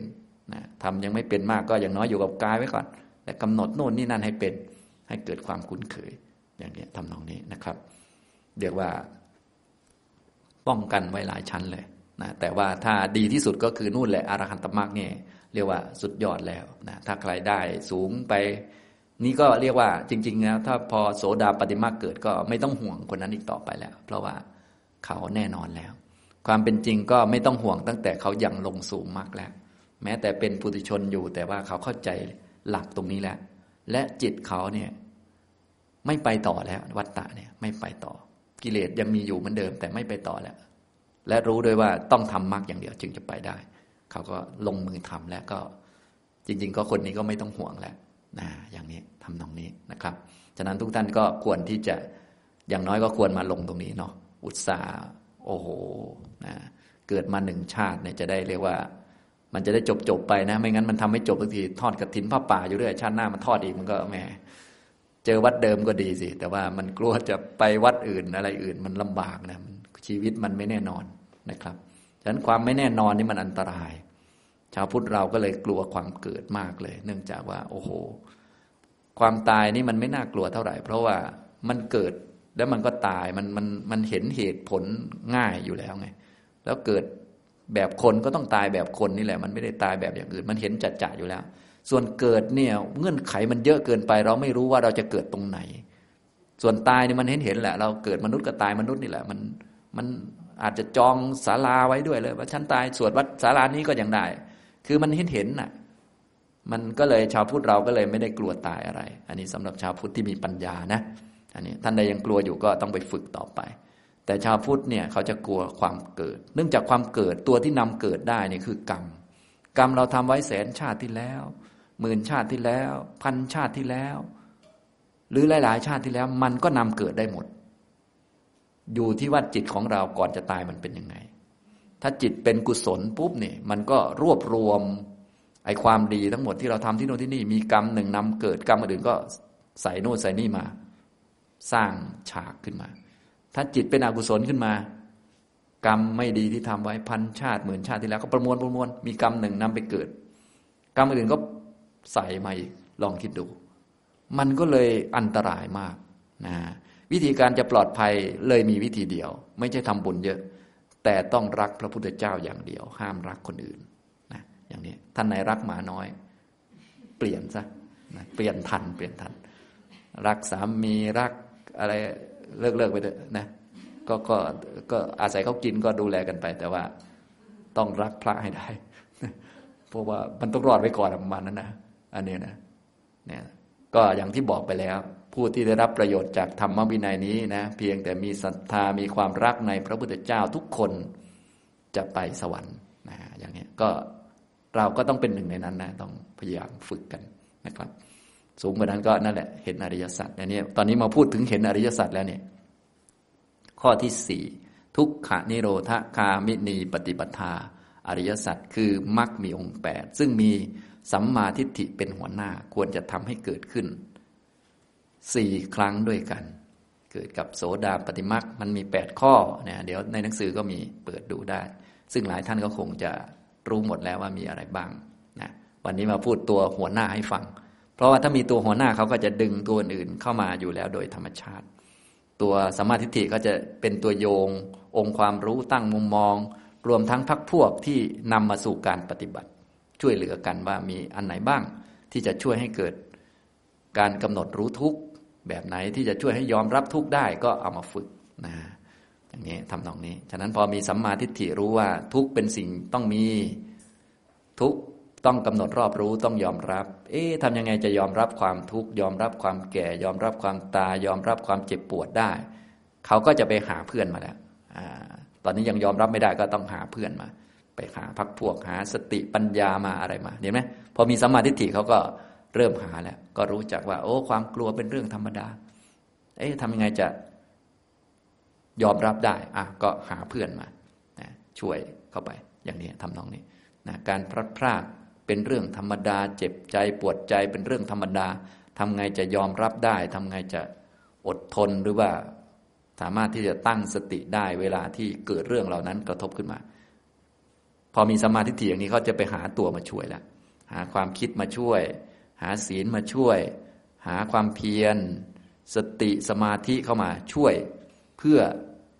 กำหนดรู้ทุกยอมรับความทุกข์ได้นะที่ยังยอมรับความทุกข์ไม่ได้เพราะองค์มรรคมันยังน้อยไป สติยังไม่ตั้งมั่นก็ไปทำสติเยอะๆสมาธิยังไม่พอก็ไปทำสมาธิ ศีลยังไม่ดีก็ไปทำศีลเพื่ออะไรเพื่อจะได้ยอมรับทุกข์ที่เกิดขึ้นนี้ คนด่าคนนินทาเราก็ไม่หวั่นไหวแล้ว เพราะว่าเห็นเป็นเรื่องธรรมดาแล้วเป็นของต้องมีเห็นไหมพอมีสัมมาทิฏฐิแล้วมันก็ง่ายแล้ว ตัวอื่นก็จะเป็นตัวช่วยแหล้วบุญต่างๆ ก็จะเป็นกองหนุนความเพียรต่างๆ ก็จะมาช่วยกัน ตัณหาก็ละได้ด้วยสมาธิวิปัสสนามรรคก็ต้องมาทำสมาธิแล้วพอรู้แล้วเห็นไหมมันก็มาทำมาทำมรรคแล้วนิโรธนิพพานทำให้แจ้งได้ด้วยแบบนี้แบบนี้ก็มาทำแล้ว ฉะนั้นตัวที่เป็นตัวเชื่อมจริง ๆ ในการประกอบทั้งหมดเนี่ย ทั้งในการเห็นอริยสัจทำกิจต่อสัจจะ ก็คือสัมมาทิฏฐินั่นเองตัวเป็นตัวเชื่อมทุกเรื่องเลย ตั้งแต่มุมมองตั้งมุมมองให้ถูก รวมทั้งหาเพื่อนๆมาช่วย ที่จะทำกิจต่อทุกได้ทำกิจต่อสมุทัยทำกิจต่อนิโรธได้ ก็คือสัมมาทิฏฐินะฉะนั้นสัมมาทิฏฐิก็เลยสำคัญมาก ทุกท่านต้องอย่าลืม ตั้งสัมมาทิฏฐิกัน ถ้ายังไม่มีต้องไปฟังทำบ่อยๆ ฟังหลาย ๆ รอบแล้วก็ฝึก ฝึกโดยวิธีที่มันถูกกับเรื่องอริยสัจนะติดต่ออริยสัจอย่าไปฝึกแบบอื่น ให้ชำนาญเรื่อง รู้จักทุกข์ให้ชำนาญในการยอมรับความทุกข์ว่ามันเกิดขึ้นได้ ต้องเปลี่ยนมุมมองให้ได้ เพราะว่าความทุกข์เนี่ยสำหรับพวกเราเนี่ยเป็นของน่ากลัวมากเนาะเป็นของที่แบบโอ้โหพากันหนีทุกข์กัน พากันคิดว่ามันไม่ควรจะมีไม่ควรจะเกิดเนี่ยเขาใส่ข้อมูลเรามาอย่างนั้นเนี่ย นึกว่าชีวิตเป็นความสุขเนี่ยเขาใส่มา ฉะนั้นทุกข์ก็เป็นสิ่งที่เหมือนผิดปกติไป แต่โดยสัจจะแล้วกลายเป็นว่า ทุกนี้เป็นสัจจะเลยนะ เป็นของที่มีแน่ๆเลย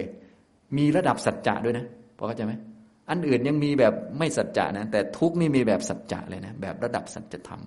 คือยังไงต้องมีประมาณนั้นหนีไม่พ้นเลย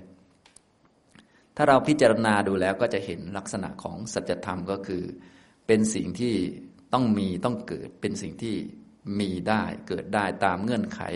ตามเหตุตามปัจจัยถึงคิวถึงวาระต้องเกิดแน่นอนนะอย่างนี้อย่างพวกเราเนี่ยถึงคิวถึงวาระต้องเกิดแน่นอน ก็เลยต้องเตรียมตัวไว้ว่า เอ๊ะ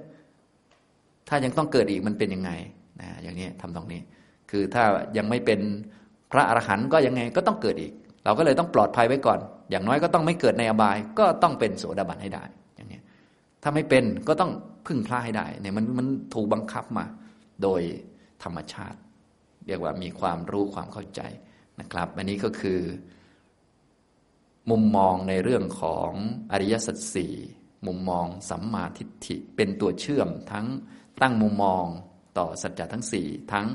ตัวปฏิบัติด้วยนะเราก็จะได้ค่อยๆปฏิบัติต่อไป ส่วนจะปฏิบัติได้สมบูรณ์เมื่อไหร่อีกเรื่องหนึ่งแต่มุมมองต้องตรงก่อนต้องถูกก่อน ทุกท่านก็อย่าลืมไป เขียนใส่สมุดไว้นะทำเป็นตารางก็ได้อะไรก็ได้ ที่ในธรรมจักรท่านเรียกว่ายานสามรอบในอริยสัจสี่นั่นแหละนะเราต้องทำแบบนั้นเลย เป๊ะตามนั้นเลยนะอย่างนี้ตอนแรกก็แยกอะไรเป็นอะไรให้ได้ก่อน ซึ่งจะแยกได้ก็ต้องเจริญมรรคทำสัมมาทิฏฐิเนี่ยฉะนั้นที่เราเจริญกันที่ผมบอกว่าประกอบมรรคเริ่มต้นก็เอามรรคสามมารวมกันก่อน ตามแบบสติปัฏฐานสี่เนี่ยเพื่อให้เรารู้จักกำหนดทุกได้ ถ้ามีองค์มรรคเพิ่มขึ้นมันก็จะกำหนดได้ชัดถ้ามีสามมีอาตาปี สัมปชานโนสติมาก็เริ่มได้แล้วแหละก็ค่อย ๆทำไป ถ้ามีสมาธิมาผสมลงด้วยอะก็ได้ชัดขึ้น มีสังกปะมาช่วยด้วยปัญญาก็คมขึ้น มีมุมมองถูกขึ้นนะอย่างนี้มีศีลมาช่วยด้วยก็อ้าวคมขึ้นนะอย่างนี้ทำนองนี้นะครับ ก็เพื่อจะได้ทำกิจต่อทุกได้ ทำกิจละสมุทัยได้ทำกิจทำให้แจ้งนิโรธได้ อันนี้ก็เลยเป็นการเจริญมรรคในการปฏิบัติของพวกเราถ้าเราเข้าใจเรียบร้อยแล้ว ก็เลยเหลืออันเดียวก็คือเจริญมรรคเท่านั้นไม่ได้ทำอย่างอื่น และการเจริญมรรคก็คือการทำกิจในสัจจะนั่นเองนะกำหนดรู้ทุกนั่นแหละ เพื่อละสมุทัยนั่นแหละทำให้แจ้งนิโรดนั่นแหละ คือ เจริญมรรคถ้าอยากรู้ว่าเราเจริญมรรคอยู่หรือเปล่าก็ดูตามนี้ ว่ายังทำกิจต่อทุกข์อยู่หรือเปล่า รู้จักทุกข์ไหมทักได้ไหมว่านี่คือธาตุอะไรขันอะไร และรู้ไหมว่าเราควรทำกับเขายังไง ถ้ารู้ก็เรียกว่าเจริญมรรคอยู่นะทักได้ไหมว่านี่คือตัณหาคือสมุทัยเราควรทำกับเขายังไง ถ้าทำอยู่ก็เจริญมรรคอยู่นี่พอเข้าใจไหมเนี่ยต้องทำด้วยความรู้ด้วยนะ บางคนก็ ศีลก็ทำอยู่สมาธิก็ทำแต่ไม่รู้งงๆอะทำแบบงงๆฉะนั้นทำแบบงงๆนี่จะไม่เป็นมรรคจะต้องทำด้วยความรู้ รักษาศีลก็รักษาด้วยความรู้ว่า เออนี่เป็นมรรคอยู่กำลังทำมรรคทำสมาธิก็ทำโดยความรู้ว่านี่กำลังทำมรรคอยู่ทำมรรคข้อนี้ข้อนี้ข้อนี้อย่างนี้นะครับ อันนี้แหละคือมัชฌิมาปฏิบัติาเป็นทางที่พอดีถูกต้องเหมาะสมที่พระพุทธเจ้าของเราได้ตรัสรู้ ในธรรมจักรเนี่ยเวลาพระพุทธเจ้าแสดงเนี่ยพระองค์ก็เลยแสดงบอกว่าเพื่อบอกทางอันนี้ได้ชัดเนี่ยพระองค์ก็บอกทางที่ผิดมาก่อนเลย ทางที่ผิดมันก็มีสองอันนะแต่ตามหนังสือนะครับ อันนี้ก็เป็นความเป็นสัพพัญญูเป็นลักษณะของครูชั้นเยี่ยมก็คือ เพื่อให้เราเข้าใจมัชชิมาได้ชัด ก็บอกอันที่ผิดก่อน ค่อยบอกอันที่ถูกนะก็เหมือนพวกเราปฏิบัติเนี่ย ต้องทำผิดก่อน คนไม่เคยผิดมีไหมเนี่ย บางคนผิดจนชินแล้ว ผิดจนหมดกำลังใจแล้วบางคน อย่าเพิ่งหมดกำลังใจนะ มันต้องผิดก่อน มันเรื่องธรรมดา นะ มันเรื่องปกติ นะ ผิดจึงถูกอะนะรู้ผิดมันจึงค่อยๆ ละไป รู้ว่านี้มันผิด มันก็พอรู้ความรู้เนี่ยมันจะละอันที่ผิด แล้วมันก็จะค่อยๆ ถูกขึ้น ความรู้ก็คือสัมมาทิฏฐินั่นเองฉะนั้นถ้าคนรู้สมบูรณ์แล้วก็เลยแน่นอนแล้ว ส่วนพวกเราเนี่ย ข้อแรกมันไม่สมบูรณ์มันก็เลยต้องมีผิดปนเปมาเรื่อย บางทีเราก็หนีทุกบางทีเราก็ไม่อยากจะเป็นทุกบางทีเราก็ยังทำผิดผิดอยู่เรื่อยใช่ไหมมีผิดบ้างไหมเนี่ย บางคนบอกว่า ผิดจนชินเลยค่ะฟังอาจารย์ทีไรบอกว่าให้รู้ทุกแต่ดิฉันหนีตลอดเลยอย่างนี้คือที่เรียนมาเป็นอย่างหนึ่งพอมาปฏิบัติไปทำอีกอย่างหนึ่งนะอย่างนี้นะทำตรงนี้นะครับ นะ ตอนเรียนมาบอกว่าทุกเป็นของเกิดขึ้นได้นะ เป็นของเกิดตามเงื่อนไขตามปัจจัยนะพอมาปฏิบัติเราต้องไม่ให้มันเกิดเอาไปอย่างนั้นไปอีกนะพอตอนเรียนมาก็บอกว่านิวรณ์เนี่ยเป็นของขวางสมาธินะ ใครมาทำสมาธิต้องมีนิวรณ์ทุกคนนะ พอบางคนมาทำสมาธิมีนิวรณ์ไม่อยากให้เกิดเอาแล้วมาทำสมาธิทำไม ก็คนทำสมาธินิวรณ์มันก็ต้องเกิดอยู่แล้ว ถ้าไม่อยากให้สมาไม่อยากให้นิวรณ์เกิดก็ดูซีรีส์เกาหลีสิ มันก็ไม่เกิดแล้วมันจะยากอะไรคนเรานะก็เราดูซีรีส์เกาหลีมันก็ไม่เห็นง่วงอะไร เห็นดูตั้งคืนเนี่ยนะอย่างเนี้ยถ้ามานั่งสมาธิมันก็ต้องมีนิวรณ์มันเรื่องปกตินะก็มันก็จะฟุ้งซ่านบ้างอะไรบ้างก็ปกติ ก็ถ้าเราดูคลิปดูติ๊กต็อกอะไรเงี้ยเราก็ไถมันทั้งคืนทั้งวัน มันไม่เห็นจะอะไร มันไม่มีนิวรณ์อะไรนะอย่างนี้ทำตรงนี้ ก็เขามาขวางแต่คนทำสมาธิทำวิปัสสนา เขาไม่ได้ขวางคนไม่ได้ทำเนี่ยแต่พวกเราเนี่ยมาทำด้วยไม่อยากมีด้วยมันงงเห็นไหมคือตอนเรียนเนี่ยมันก็เรียนถูกแหละแต่ว่าบอลมาทำแล้วมันงงตัวเอง อันนี้นะครับ ฉะนั้นก็อย่าลืมฝึกบ่อยๆนะครับ ทางที่ผิดก็มีสองอย่างนะก็กามสุขขันลิกานุโยโค กับอัตกิลมัตหานุโยโค มันไม่ใช่ ทางของพระอริยเจ้า เป็นสิ่งที่ไม่ประกอบด้วยประโยชน์ ไม่ได้ทำให้ถึงนิพพาน เพราะว่าประโยชน์อย่างแท้จริงที่พวกเราควรจะได้ในคำสอนของพระพุทธเจ้า เมื่อมีโอกาสมาเจอแล้วก็ควรจะให้ถึงนิพพานจะได้แน่นอน ไม่ใช่ว่าเจอแล้วก็ยังกลับมาไม่แน่นอนเหมือนชาติก่อนๆพวกเราอาจจะเคยเจอ พอเจอแล้วมันไม่แน่นอนมันก็มานี่อีกมันก็ งงมาหลงอีกเนี่ยกว่าจะเข้าใจวิปัสสนาเนี่ยโอ้โหนานนะบางคนก็ปฏิบัติถูกถูกผิดผิดงมงมไปเรื่อย แล้วถ้าชาตินี้ยังไม่ได้อีกนะ ชาติต่อไปก็จะเป็นอย่างนี้อีกนะ ก็จะไปงงอีกเรียนตั้งนาน ไปงงอีกแล้วนะ ชาติที่แล้วก็เดินจงกรมหัวทิ่มงงมา ชาตินี้ก็มางงอยู่ยุวพุทธิกสมาคมงง ชาติต่อไปถ้าไม่บรรลุนะก็จะมาเดินงงๆอีกนะ มันเป็นอย่างนี้นะ นี่คืออันตรายของความเป็นปุถุชนเขาเรียกว่า โทษของวัฏสงสาร มันขนาดนั้นนะ เราทำแล้วเหมือนไม่ได้ทำอะคิดดู ได้อุปนิสัยไปก็อย่างดีเนาะแต่ว่าถ้าจะให้ดีมันต้องแน่นอนเลยนี่อย่างนี้ทำตรงนี้นะครับ อันนี้ก็เลยต้องรู้อันที่ผิดต้องทำให้เป็นทางของพระอริยะ ก็คืออริยมรรคมีองค์แปดนี่เป็นทางของพระอริยะเจ้าทุกท่านเลย เป็นไปเพื่อประโยชน์อย่างสูงสุดคือถึง นิพพานจริงๆนะถ้าเป็นทางที่ไม่ใช่ของพระอริยะก็จะมีสองแบบอนริโยอนัตถสันหิโตนี่นะก็คือไม่ใช่ทางของพระอริยเจ้า พระอริยเจ้าท่านไม่เดินกันนะแล้วก็ไม่ได้เป็นไปเพื่อนิพพานก็มีอยู่สองอัน มีอันที่หนึ่งก็มีความเพลิดเพลินพอใจติดอกติดใจในกามคุณทำตามตัณหา อย่าทำตามตัณหานั่นแหละนะ พวกนี้ก็ทำตามตัณหาทำตามความอยากความต้องการของตัวเอง ยิ่งถ้าเป็นติดใจในกามคุณด้วยแล้วก็จบกันเลยนะฉะนั้นทุกท่านก็จำไว้ อย่าทำตามตัณหา อย่าทำตามอำเภอใจ ไม่ใช่ชอบอะไรก็ทำอันนั้น ต้องทำที่พระอริยเจ้าท่านทำทำอันที่มันเป็นไปเพื่อนิพพาน ไม่ใช่ชอบอะไรก็จะทำอันนั้นนะอยู่ในโลกเราแน่นอนเราติดการมคุณชอบอะไรก็ทำไปใช่ไหม พอมาปฏิบัติธรรมบางทีก็ทำอันที่ชอบอีกนะอย่าไปทำอย่างนั้นนะมันไม่ได้ไปนิพพาน ต้องทำอันที่พระอริยเจ้าท่านทำต้องทำอันที่จะทำให้ไปนิพพานทำอันที่มันเป็นประโยชน์ อย่าทำตามตัณหานั่นเองถ้าทำตามตัณหาเนี่ย ท่านบอกว่ามันก็จะมีโทษของมันอยู่เป็นของไม่ดี เป็นฮีโนคัมโมโปทุจนิโกเหมือนที่เราท่องอะ่ะถ้าทำตามตัณหามันก็ฮีโนเป็นของพื้นพื้นใครๆก็ทำเป็นสมัยก่อนเราอยู่ที่บ้าน เราก็ทำตามตัณหาอยู่แล้ว ก็นอนตามอยากกินตามอยาก พอมาปฏิบัติธรรมก็ทำตามอยากอีกอยากปฏิบัติก็ปฏิบัติ ไม่อยากปฏิบัติก็นอนอย่างเนี้ยมันก็แบบเดียวกันนะอีรอบเดียวกัน อย่างนี้พอเข้าใจไหมฉะนั้นอย่าทำแบบนั้นมันฮีโนเกินไปก็คือมันพื้นๆไป มันก็เหมือนคนไม่ได้ปฏิบัตินั่นแหละฉะนั้นบางทีนักปฏิบัติเราก็พลาดข้อนี้ก็คือ ตัวเองชอบอะไรก็ทำแต่อันนั้น อย่าไปทำตามที่ชอบ ให้ทำตามพระอริยะ เข้าใจไหมให้ทำมรรคแปดให้ทำที่มันจะไปนิพพาน อย่าทำตามที่ชอบ ถ้าอันที่ชอบแล้วมันเป็นทางของพระอริยะเอาโอเค แต่อย่าทำตามตัณหา อย่าทำตามอยาก อย่าทำตามพอใจ เพราะทำตามพอใจนี่มันคำโมนะมันเป็นของที่เป็นของชาวบ้านทั่วไป เราก็เคยเป็นชาวบ้านอย่างพวกเราเป็นคารวะเนี่ย เราก็โอ้โห พวกนี้เราก็ทำมานานแล้ว ถ้ามันพ้นทุกข์ได้จริง เราก็คงไม่มาปฏิบัติอย่างนี้หรอก นะ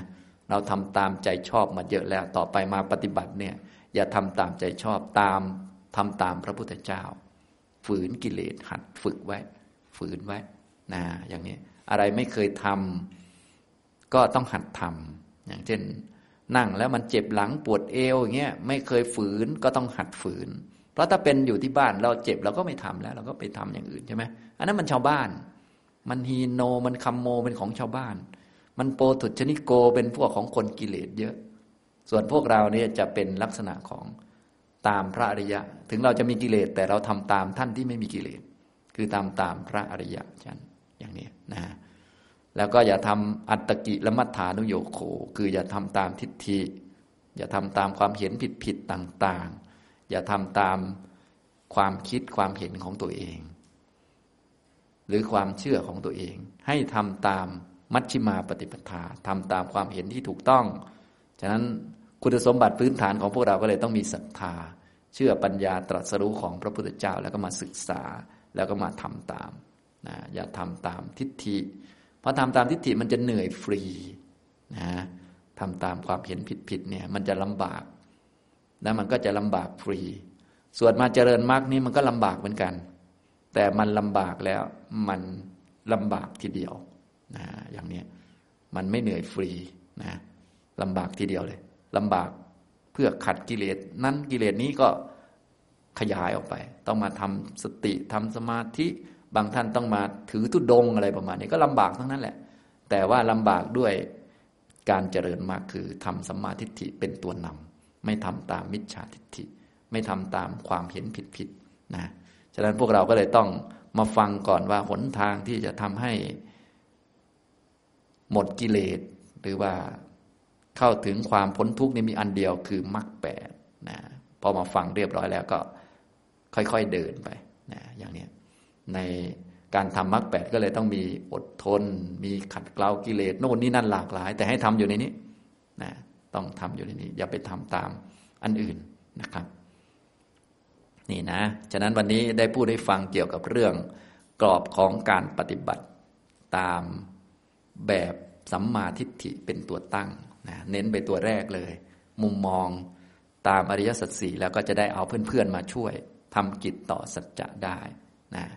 ท่านใดฟังไม่ทันอย่างไร ก็อยู่ในหนังสืออยู่แล้ว ไปท่องเอานะท่องเอาที่สำคัญก็คือ เมื่อเราท่องหรือจำได้แล้ว ก็อย่าลืมปฏิบัติ ให้รู้อย่างนั้นให้เห็นอย่างนั้น โดยเฉพาะเริ่มต้นก็คือ รู้จากทุกก่อนเลย ทุกนี่คือ ขันห้าอย่าลืมทักขันห้ายาตะซะก่อน รู้จักขันห้าอันไหนรูปขันอันไหนเวทนาขันไหนสัญญาขันสังขารขันวิญญาณขันสรุปแล้วอันที่เกิดคือทุกเกิดหมดเลย ทักได้หมดนะต้องอยู่ในขันห้านี่แหละนะอย่างงง มันต้องอยู่ในขันห้านี่แหละ นะ อย่างนี้ต้องอยู่ในนี้แหละ มันเป็นขันไหนก็หาดูนะ ถ้าติดถ้าคล้องก็ตันหานะทักดู แล้วต่อมาเราก็รู้กิจต่อ สัจจะเหล่านั้นอยู่แล้วก็ค่อย ๆ ตั้งมุมมองในการทำกิจให้ถูก ทุกนี้ให้กำหนดรอบรู้ว่าเป็นของที่ต้องมีเกิดขึ้นเป็นเรื่องธรรมดา เกิดแล้วก็อยู่ไม่คงที่ไม่คงทน อยู่ไม่นานแล้วก็ดับไป เป็นของที่ไม่อาจจะควบคุมได้นะต้องกำหนดรอบรู้แล้วก็ยอมรับ ทุกนี้เป็นของมีได้เกิดได้นะเกิดแล้วก็อย่าตกใจทำความรู้จักทำความคุ้นเคย นะอย่างนี้ทำตรงนี้ ถ้าตกใจบ้างก็ต้องฝึกฝึกบ่อยๆนะตอนแรกอาจจะตกใจเยอะหน่อยเนาะพอเห็นครั้งที่สองก็คงไม่ตกใจแล้วมั้งท่านไหนยังโดนด่าแล้วตกใจอยู่ก็ต้องไปโดนบ่อยๆนะเนาะโดนครั้งแรกอะตกใจไว้ต่อมาก็ตกใจอีกหน่อย ต่อไปโดนบ่อย ๆ ก็ชินซะแล้ว อย่างนี้แต่ชินแบบนี้มันเครียดนะชินบางคนชินเหมือนกันแต่เครียดพอเครียดไปก็มาเก็บกด ระเบิดลงเลย ตูมเลย ส่วนทางพุทธศาสนาเราทำด้วยความรู้ทำเป็นเครื่องฝึกตัวเอง เพราะยังไงคนด่าคนนินทา คนไม่ชอบขี้หน้าเราต้องมีอยู่แล้วนะถ้าเราไม่เข้าใจก็อย่างที่ผมบอก ถ้ายกพระพุทธเจ้ามาพูดองค์เดียว พวกเราก็คงจะยอมหมดแล้วมั้งพระพุทธเจ้าของเราเนี่ยดูดีทุกประการ หน้าตาหล่อที่สุดนะแต่เราไม่เคยเห็นเนาะ เห็นแต่ในรูปก็หล่อแล้วหล่อที่สุดเสียงก็เพราะที่สุด พูดแต่ธรรมะพูดดีมากอิริยาอาการเป็นพูดดีมากที่สุด ยังมีคนไม่ชอบเลย พวกเราเป็นไงครับ สวยที่สุดไหมครับ เออ เอาเข้าไป พูดเป็นไงครับ เพราะมั้งไหมเออนะเห็นไหมโอ้นะคือถ้ายกพระพุทธเจ้ามาเราก็จบทุกเรื่องแหละนะค่อยๆ หัดดูพิจารณาดูนะฉะนั้นถ้ามีศรัทธาเชื่อปัญญาตรัสรู้ของพระพุทธเจ้า รักพระพุทธเจ้าแล้วก็เรียกว่า เราก็เข้าสู่สารณะเข้าสู่การปฏิบัติในมรรคได้ ฉะนั้นให้ทุกท่านเริ่มต้นด้วยการเข้าถึงสารณะให้ถูกต้อง เอาฝากเนื้อฝากตัวไว้กับพระพุทธเจ้า ต่อมาก็เดินตามมรรคไป จะได้ปลอดภัยนะครับ เอาละบรรยายในเย็นวันนี้ก็พอสมควรแก่เวลาเท่านี้นะครับ อนุโมทนาทุกท่านครับ